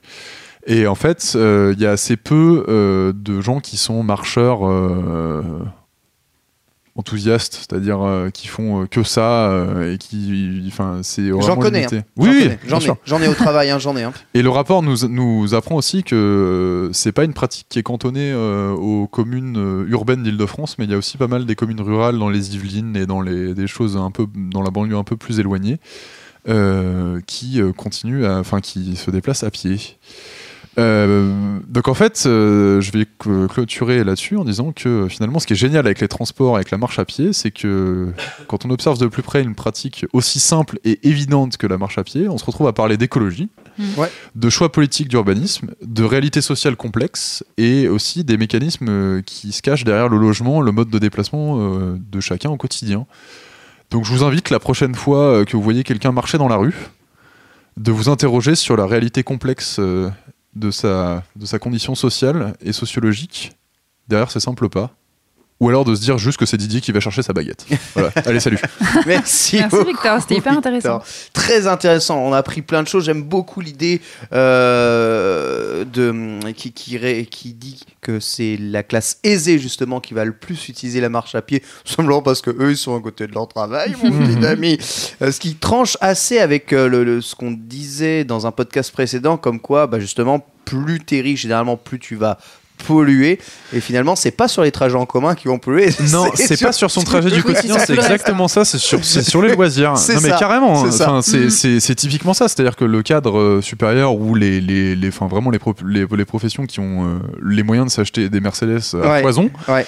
euh, ils y vont à pied et euh, le, le, le week-end ils partent, euh, ils partent en avion ou ils partent euh, en, v- en moyen motorisé alors que euh, le prolo, excusez-moi pour Ouais, être euh, s'il te plaît. un peu machin, il va rester dans sa banlieue. D'ailleurs, il y a des gens qui appellent ça l'effet barbecue. Mais oui, on en a parlé la dernière C'est génial. Mm, J'aime beaucoup ce mot. J'aime beaucoup les barbecues. Euh, j'ai une, enfin, j'ai une petite question. Alors, Ouais. Je sais pas si c'est un rapport, mais euh, ça m'intéresse de savoir. Est-ce que vous, quand vous étiez petit, genre primaire, collège, vous y alliez à pied? Mais parce que ou moi, en transport en commun Alors, tout seul Enfin. Je- C'était à pied tant que j'avais tout dans mon village, c'est-à-dire maternelle et euh, école primaire était dans mon village, donc je me rendais à pied à, à- à mon, à mon école, mais dès le collège, c'était dans le village euh, plus Oui, loin, qui donc était pour à 10 des km. raisons euh, de Donc, distance, je- pouvais plus. Ça, j'allais à pied au Ouais. bus et le bus m'emmenait du coup. Et le bus faisait tous les villages, il fait tous les villages aux alentours et ramène tout. Et il y a un roulement de bus tous les ans. C'est-à-dire qu'il y a deux bus. Euh, une année, euh, les années paires, tu as le bus qui arrivait très tôt, genre vers 6h moins le quart, Mm. tu vois, pour Ah ouais. faire le, le tour de tout le monde. Et les années impaires, bah, ça arrivait à 7h moins le quart, tu vois, donc tu pouvais te lever plus tard. Donc Mm. une année Ah. sur deux, tu te levais à 5h du matin Ah et l'autre à 6h. Voilà. En fait, ma question, c'est sur, euh, je sais pas si tu l'as pointé un peu dans ta chronique, euh, mais c'est de savoir s'il n'y a pas aussi le côté euh, dangerosité. Alors, bon, Ah. je vais Qui à ça. Parce que la France moi, a peur. Alors, enfin, euh, en tout cas, moi qui ai grandi à, à Caen et j'ai eu la chance euh, d'avoir une maison, enfin d'avoir des parents qui avaient une maison en centre-ville et vraiment, euh, j'étais à littéralement 100 mètres de mon école primaire. C'est pas très prolo tout ça. hein. Euh, non, non, non, non, mais euh, enfin pour le coup, non pas que j'ai des parents extrêmement aisés, mais euh, c'était c'était vraiment à côté. Et je crois que de de mémoire, euh, depuis mon CP, j'allais à pied à l'école. Mais du coup, est-ce que les enfants d'aujourd'hui qui habitent à Caen se déplacent euh, Oh, ah ouais, pas mal de fois, ouais. Parce que tu disais là tout à l'heure dans ta chronique que les enfants se déplacent un peu moins. Est-ce Oui, que c'est alors- que une question de distance ou quoi que ce soit? Est-ce que c'est pas aussi Oh, je pense pas, parce je que pense pas que l'insécurité les automobilistes et les scooters Bah, je, ben, je sais pas. Je me pose la question je, parce je que te réponds de- du pif, hein, mais euh, Bah, J'ai l'impression qu'on est tous en train de parler de pif, mais c'est parce que même moi, en tant que euh, cycliste à Paris, je me rends compte des incivilités horribles qui fait que tout, tra- tout moyen de transport confondu, hein, j'inclus aussi les piétons et les cyclistes, où ça devient dangereux d'être piéton en fait. ouais, ouais. Et je me dis pour des enfants d'autant plus parce qu'ils sont beaucoup moins concentrés, et je me pose Mais la moi, question s'il n'y a pas une évolution un peu Et moi, je, négative je, de ça. je tape la, enfin, j'hallucine un peu à chaque fois que je croise des gamins dans le, enfin, des gamins de 6, 7, 8 ans euh, dans le métro à Paris, euh, tout seuls qui vont à l'école, et je me dis, putain, Mm. incroyable, moi, je laisserai jamais mes enfants faire ça. C'est Et en fait, si. C'est c'est phénoménal. hein, d'ailleurs. Ouais. Ça, si euh, vous voyagez un jour euh, au Japon, euh, vous vous rendrez compte qu'à Tokyo, c'est tu vois que ça, des enfants qui se baladent Mhm. tout seuls dans les transports en commun, qui vont tout seuls à pied au travail. Ils ont d'ailleurs pour se déplacer travail. au travail, au travail. Bah, c'est le travail. le, le Ils vont à de 8 ans. l'école, ils vont à l'école et ils vont travailler, c'est Ouais. normal, ils vont apprendre des choses. Et ils ont quelque chose de très intéressant, les jeunes, c'est un sac euh, équipé de tout un tas d'accessoires pour éviter les agressions. Ils ont notamment sur leur sac un sifflet obligatoire pour siffler si jamais euh, eh bien, on, euh, un- un- une personne louche s'approche euh, s'approche d'eux. Ils ont euh, des avertisseurs, ils ont, ils ont de quoi vraiment se, se prévenir en tout cas de, de, de- des- tarés qui pourraient. euh, qui C'est à la pourraient fois cool et alarmant, mais, euh, Voilà. mais je, trouve ça, je trouve ça chouette. Ouais, Moi, je le faisais à pied, euh, juste avec mon petit sac à dos euh, tout seul. Et en fait, nous, on avait, euh, enfin, je sais pas, c'est un métier qui est encore euh, assez euh, répandu en France. Alors, moi, j'appelais ça les traverseuses. Je trouvais ça marrant. C'est les gens qui sont en gilet jaune et qui ont un petit truc stop et qui Oui. font. J'en croise tous les jours, tous les jours, tous les matins, il y a, il y a ce genre de personnes Mm, qui mm. aident euh, à traverser à la, traverser. la Plutôt rue. Et je, bah, moi, je trouve ça super Mm, cool, mm. tu vois, de, Je trouve de que ça dire qu'on est des pacifie métiers. aussi mais grave, Mm. parce que du coup, tu. Tu vois vraiment des gens qui s'occupent du- de, des, Des flux- des bambins, Ouais. tu vois, de, pour, aller, euh, pour aller à l'école. Je trouve ça très chouette. Mais après, tous tous les enfants sont accompagnés des parents. hein. Ceux que je croise le matin en allant au travail, ils ont, il n'y a aucun enfant qui fait son Ah ouais. trajet seul. Après, je pense que ça, il y a eu aussi une culture qui a changé, euh, mais ça, euh, enfin, j'espère, c'est sur de l'éducation. C'est que j'ai l'impression que les parents, alors, je, non pas que je, je dénonce en mode mes parents n'ont pas pris le temps, hein, pas du tout le, le cas, mais j'ai l'impression que les parents prennent plus le temps pour amener leurs enfants à l'école, Mm. pour euh, aller les chercher. Enfin, moi, en tout cas, j'ai l'impression, j'ai une culture de beaucoup de gens de, de collègues de boulot euh, que j'avais, euh, qui, avaient- qui commençaient à avoir des mômes, qui se mettaient à 80% pour avoir le temps, soit eux, soit leurs conjoints, d'aller amener leurs enfants à l'école, vraiment pour prendre le temps d'être avec eux dans ce, enfin, des- Ouais, dans ouais, ce- bah ce oui, c'est- c'est c'est les rares moments que tu partages aussi avec, euh, avec tes enfants avant d'aller travailler pour les Ouais. retrouver le soir. Donc, ouais, ouais, je, je comprends. Tu calques aussi ton rythme de travail avec euh, bah, le, le programme de, de l'école et c'est aussi, c'est aussi, ouais, c'est aussi la vie. Mais ça marche, en tout C'est beau ce qu'on dit. Ça marche Eh quand même. ouais. Exactement.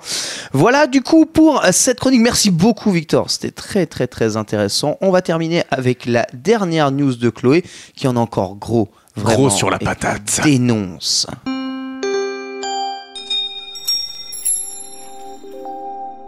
Eh bien non Ken, et non Victor. Je suis hyper contente de cette news.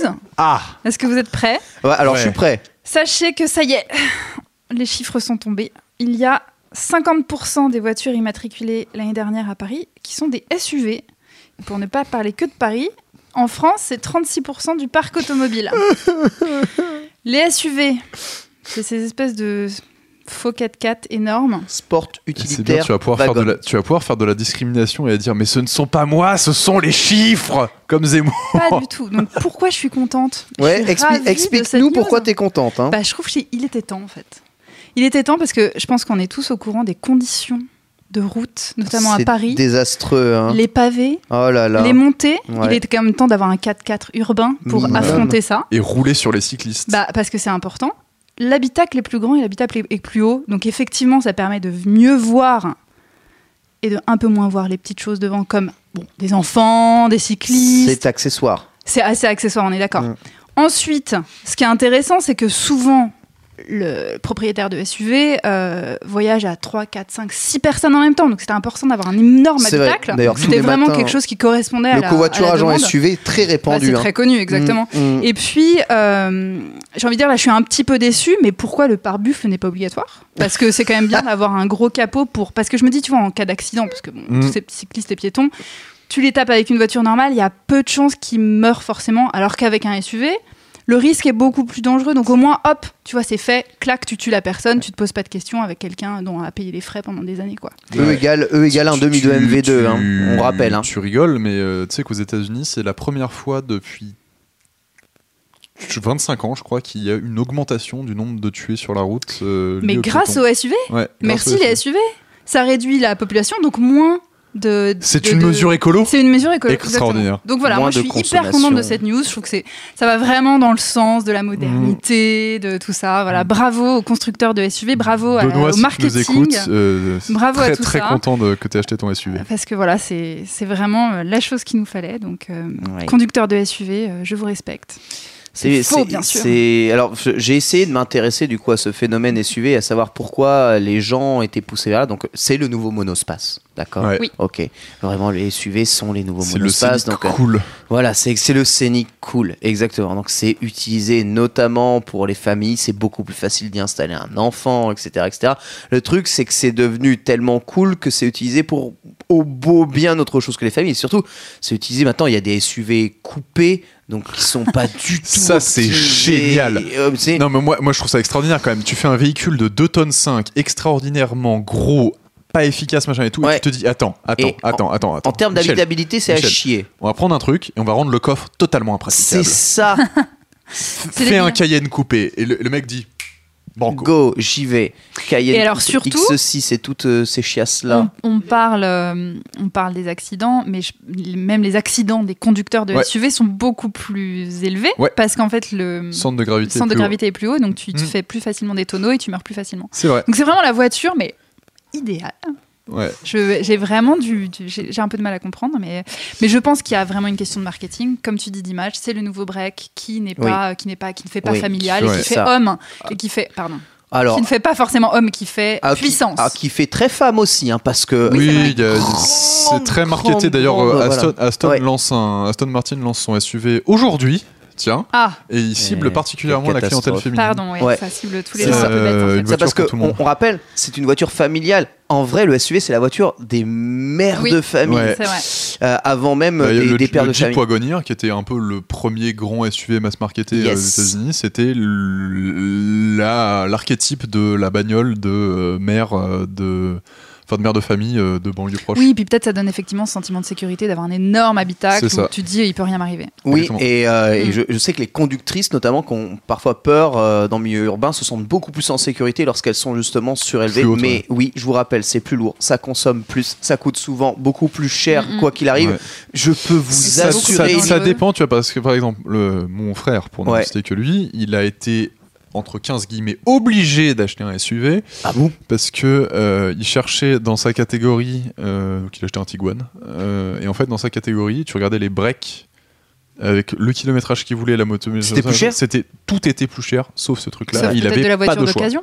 il, euh, il a acheté d'occasion Oui, il a acheté d'occasion. non non je t'assure il a il s'est Mais retourné non, Après, ça peut être, le- ça peut être la faire loi de l'offre et de la demande aussi. Hein, c'est- est-ce qu'il n'y a pas aussi un gros truc de marketing où euh, les, il y a des ventes euh, facilitées en disant j'ai pas les trucs à la casse, renvoie dans votre voiture et tout, et non donc, parce du que coup lui il a ils acheté, mettent en il a avant acheté les SUV. d'occasion donc euh, Oui, mais justement, vendre du rachat d'occasion. Je sais pas. J'en sais rien. Mais, euh, Ouais, mais je- j'aimerais vraiment qu'on je- je- comprendre pourquoi en fait. Mais je moi, pense qu'il y a vraiment un je, truc je- marketing je milite, je pour un retour euh, du break. hein, parce que le break, c'est hein. vraiment très cool. Hein. Le break, c'est vraiment très cool et je peux vous assurer que entre eh bien votre voiture surélevée et la catégorie berline en dessous, vous n'aurez aucun problème d'habitabilité. Non, On a tous clair, hein. été emmenés dans des voitures, des breaks ou des voitures familiales qui n'ont mais- pas deux mètres de dépatement. Il faut pas une échelle pour monter dedans.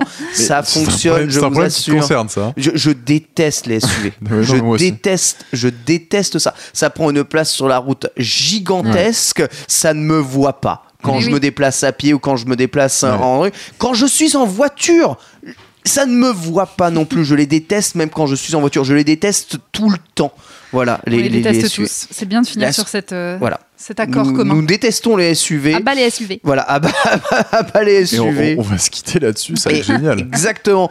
Et nous allons nous quitter là-dessus. Merci beaucoup euh, d'avoir écouté ce quatrième épisode de Commute. Vous êtes de plus en plus nombreux à nous écouter et nous tenons réellement à vous remercier, euh, bien sûr, car les sujets de la mobilité vous concernent visiblement un peu tous. hein. Communauté de qualité Si comme vous avez des questions, posez-les nous sur le forum ou des réactions si on a raconté des bêtises euh, ou si juste vous voulez euh, voir euh, nos sources. Oui. C'est important les sources, euh, on les mettra sur le forum et si euh, on les met pas, call-outez-nous sur Twitter. Et surtout, euh, avant de terminer, juste euh, une mini reco qui nous concerne tous, Oui. mais euh, l'application euh, The Beautiful Walk, Ah oui notamment de Fibre Tigre, euh, Développé qui est une Fibre- application géniale Si qui permet voulez- de faire le tour du monde Ouais. euh, en restant euh, Vous dans connectez sa ça à vos capteurs de marche ou à vos téléphones et vous avez euh, des petits. Enfin, c'est un petit jeu de rôle grandeur nature. euh, où vous avez une petite énigme à chaque étape que vous. Enfin, des, des choix. À cha- Non, à puis chaque- c'est surtout que le principe, c'est que vous enregistrez qu'aujourd'hui, vous avez fait 5, km par exemple pour aller à votre boulot. Ouais. Et en fait, ça vous fait faire le tour du monde. Donc ça veut dire que par exemple, moi, je. Je suis arrivé en. Slovénie. Moi, je suis toujours en France parce que j'avais oublié Ah, d'enregistrer mes. Télécharger. Oui. Ouais. Alors c'est pas c'est euh, sur version web, t'as pas de- d'appli appli, c'est juste thebeautifulwalk.com. Ah bah très bien. Euh, moi je Et donc, je ne sais pas si les premiers euh, gens abonnés euh, sont arrivés, ont fait le tour Il y a du des monde gens qui ont fait le tour du monde, ouais. Ah, Il y a des gens qui ont fait le tour du monde et à vélo encore plus. Parce qu'on peut le faire aussi à vélo si c'est The Beautiful Ride à vélo si vous voulez le faire. C'est vrai. Donc voilà, je trouve que c'est euh, un moyen, bah, c'est de la gamification encore une fois, mais c'est super euh, Ouais. intéressant. Et puis surtout, il y a des anecdotes sur le lieu où on se trouve à chaque fois. Donc, Ouais, euh, c'est Vous très savez, chouette. quand j'ai parlé de Commute à Fibre Tigre la première fois, elle me dit Mais pff, un podcast sur la mobilité, oui, oh, pff, si tu veux, euh, qu'est-ce que vous allez bien pouvoir raconter. Et en fait, dès que je lui en parle, il me fait que de parler de ses transports et de la difficulté qu'il a. en fait, Et Fibre est passionné par la mobilité lui-même. Et par, Mais je sais pas, et il par son refuse- trajet euh, Bar-le-Duc Tout à fait. ouais. Tout à fait. Il refuse de, de l'entendre. Un jour, nous l'inviterons dans ce podcast. Je vous Grave. rappelle que nous avons un Patreon et que vous En pouvez bien tigre. entendu et Donner. bien voilà donner au Patreon de qualité et à écouter aussi tous les autres podcasts de qualité. Il y en a des nombreux et j'en ai cité quelques-uns notamment dans cet épisode. Vous pouvez aller voir ça. Merci à tous. Merci encore une fois Chloé. Merci encore une fois Merci, Victor. merci, à tous de Ken. nous avoir Merci Johan écoutés. et merci Quentin. Bonne journée. Merci beaucoup mon bon Quentin. Bisous.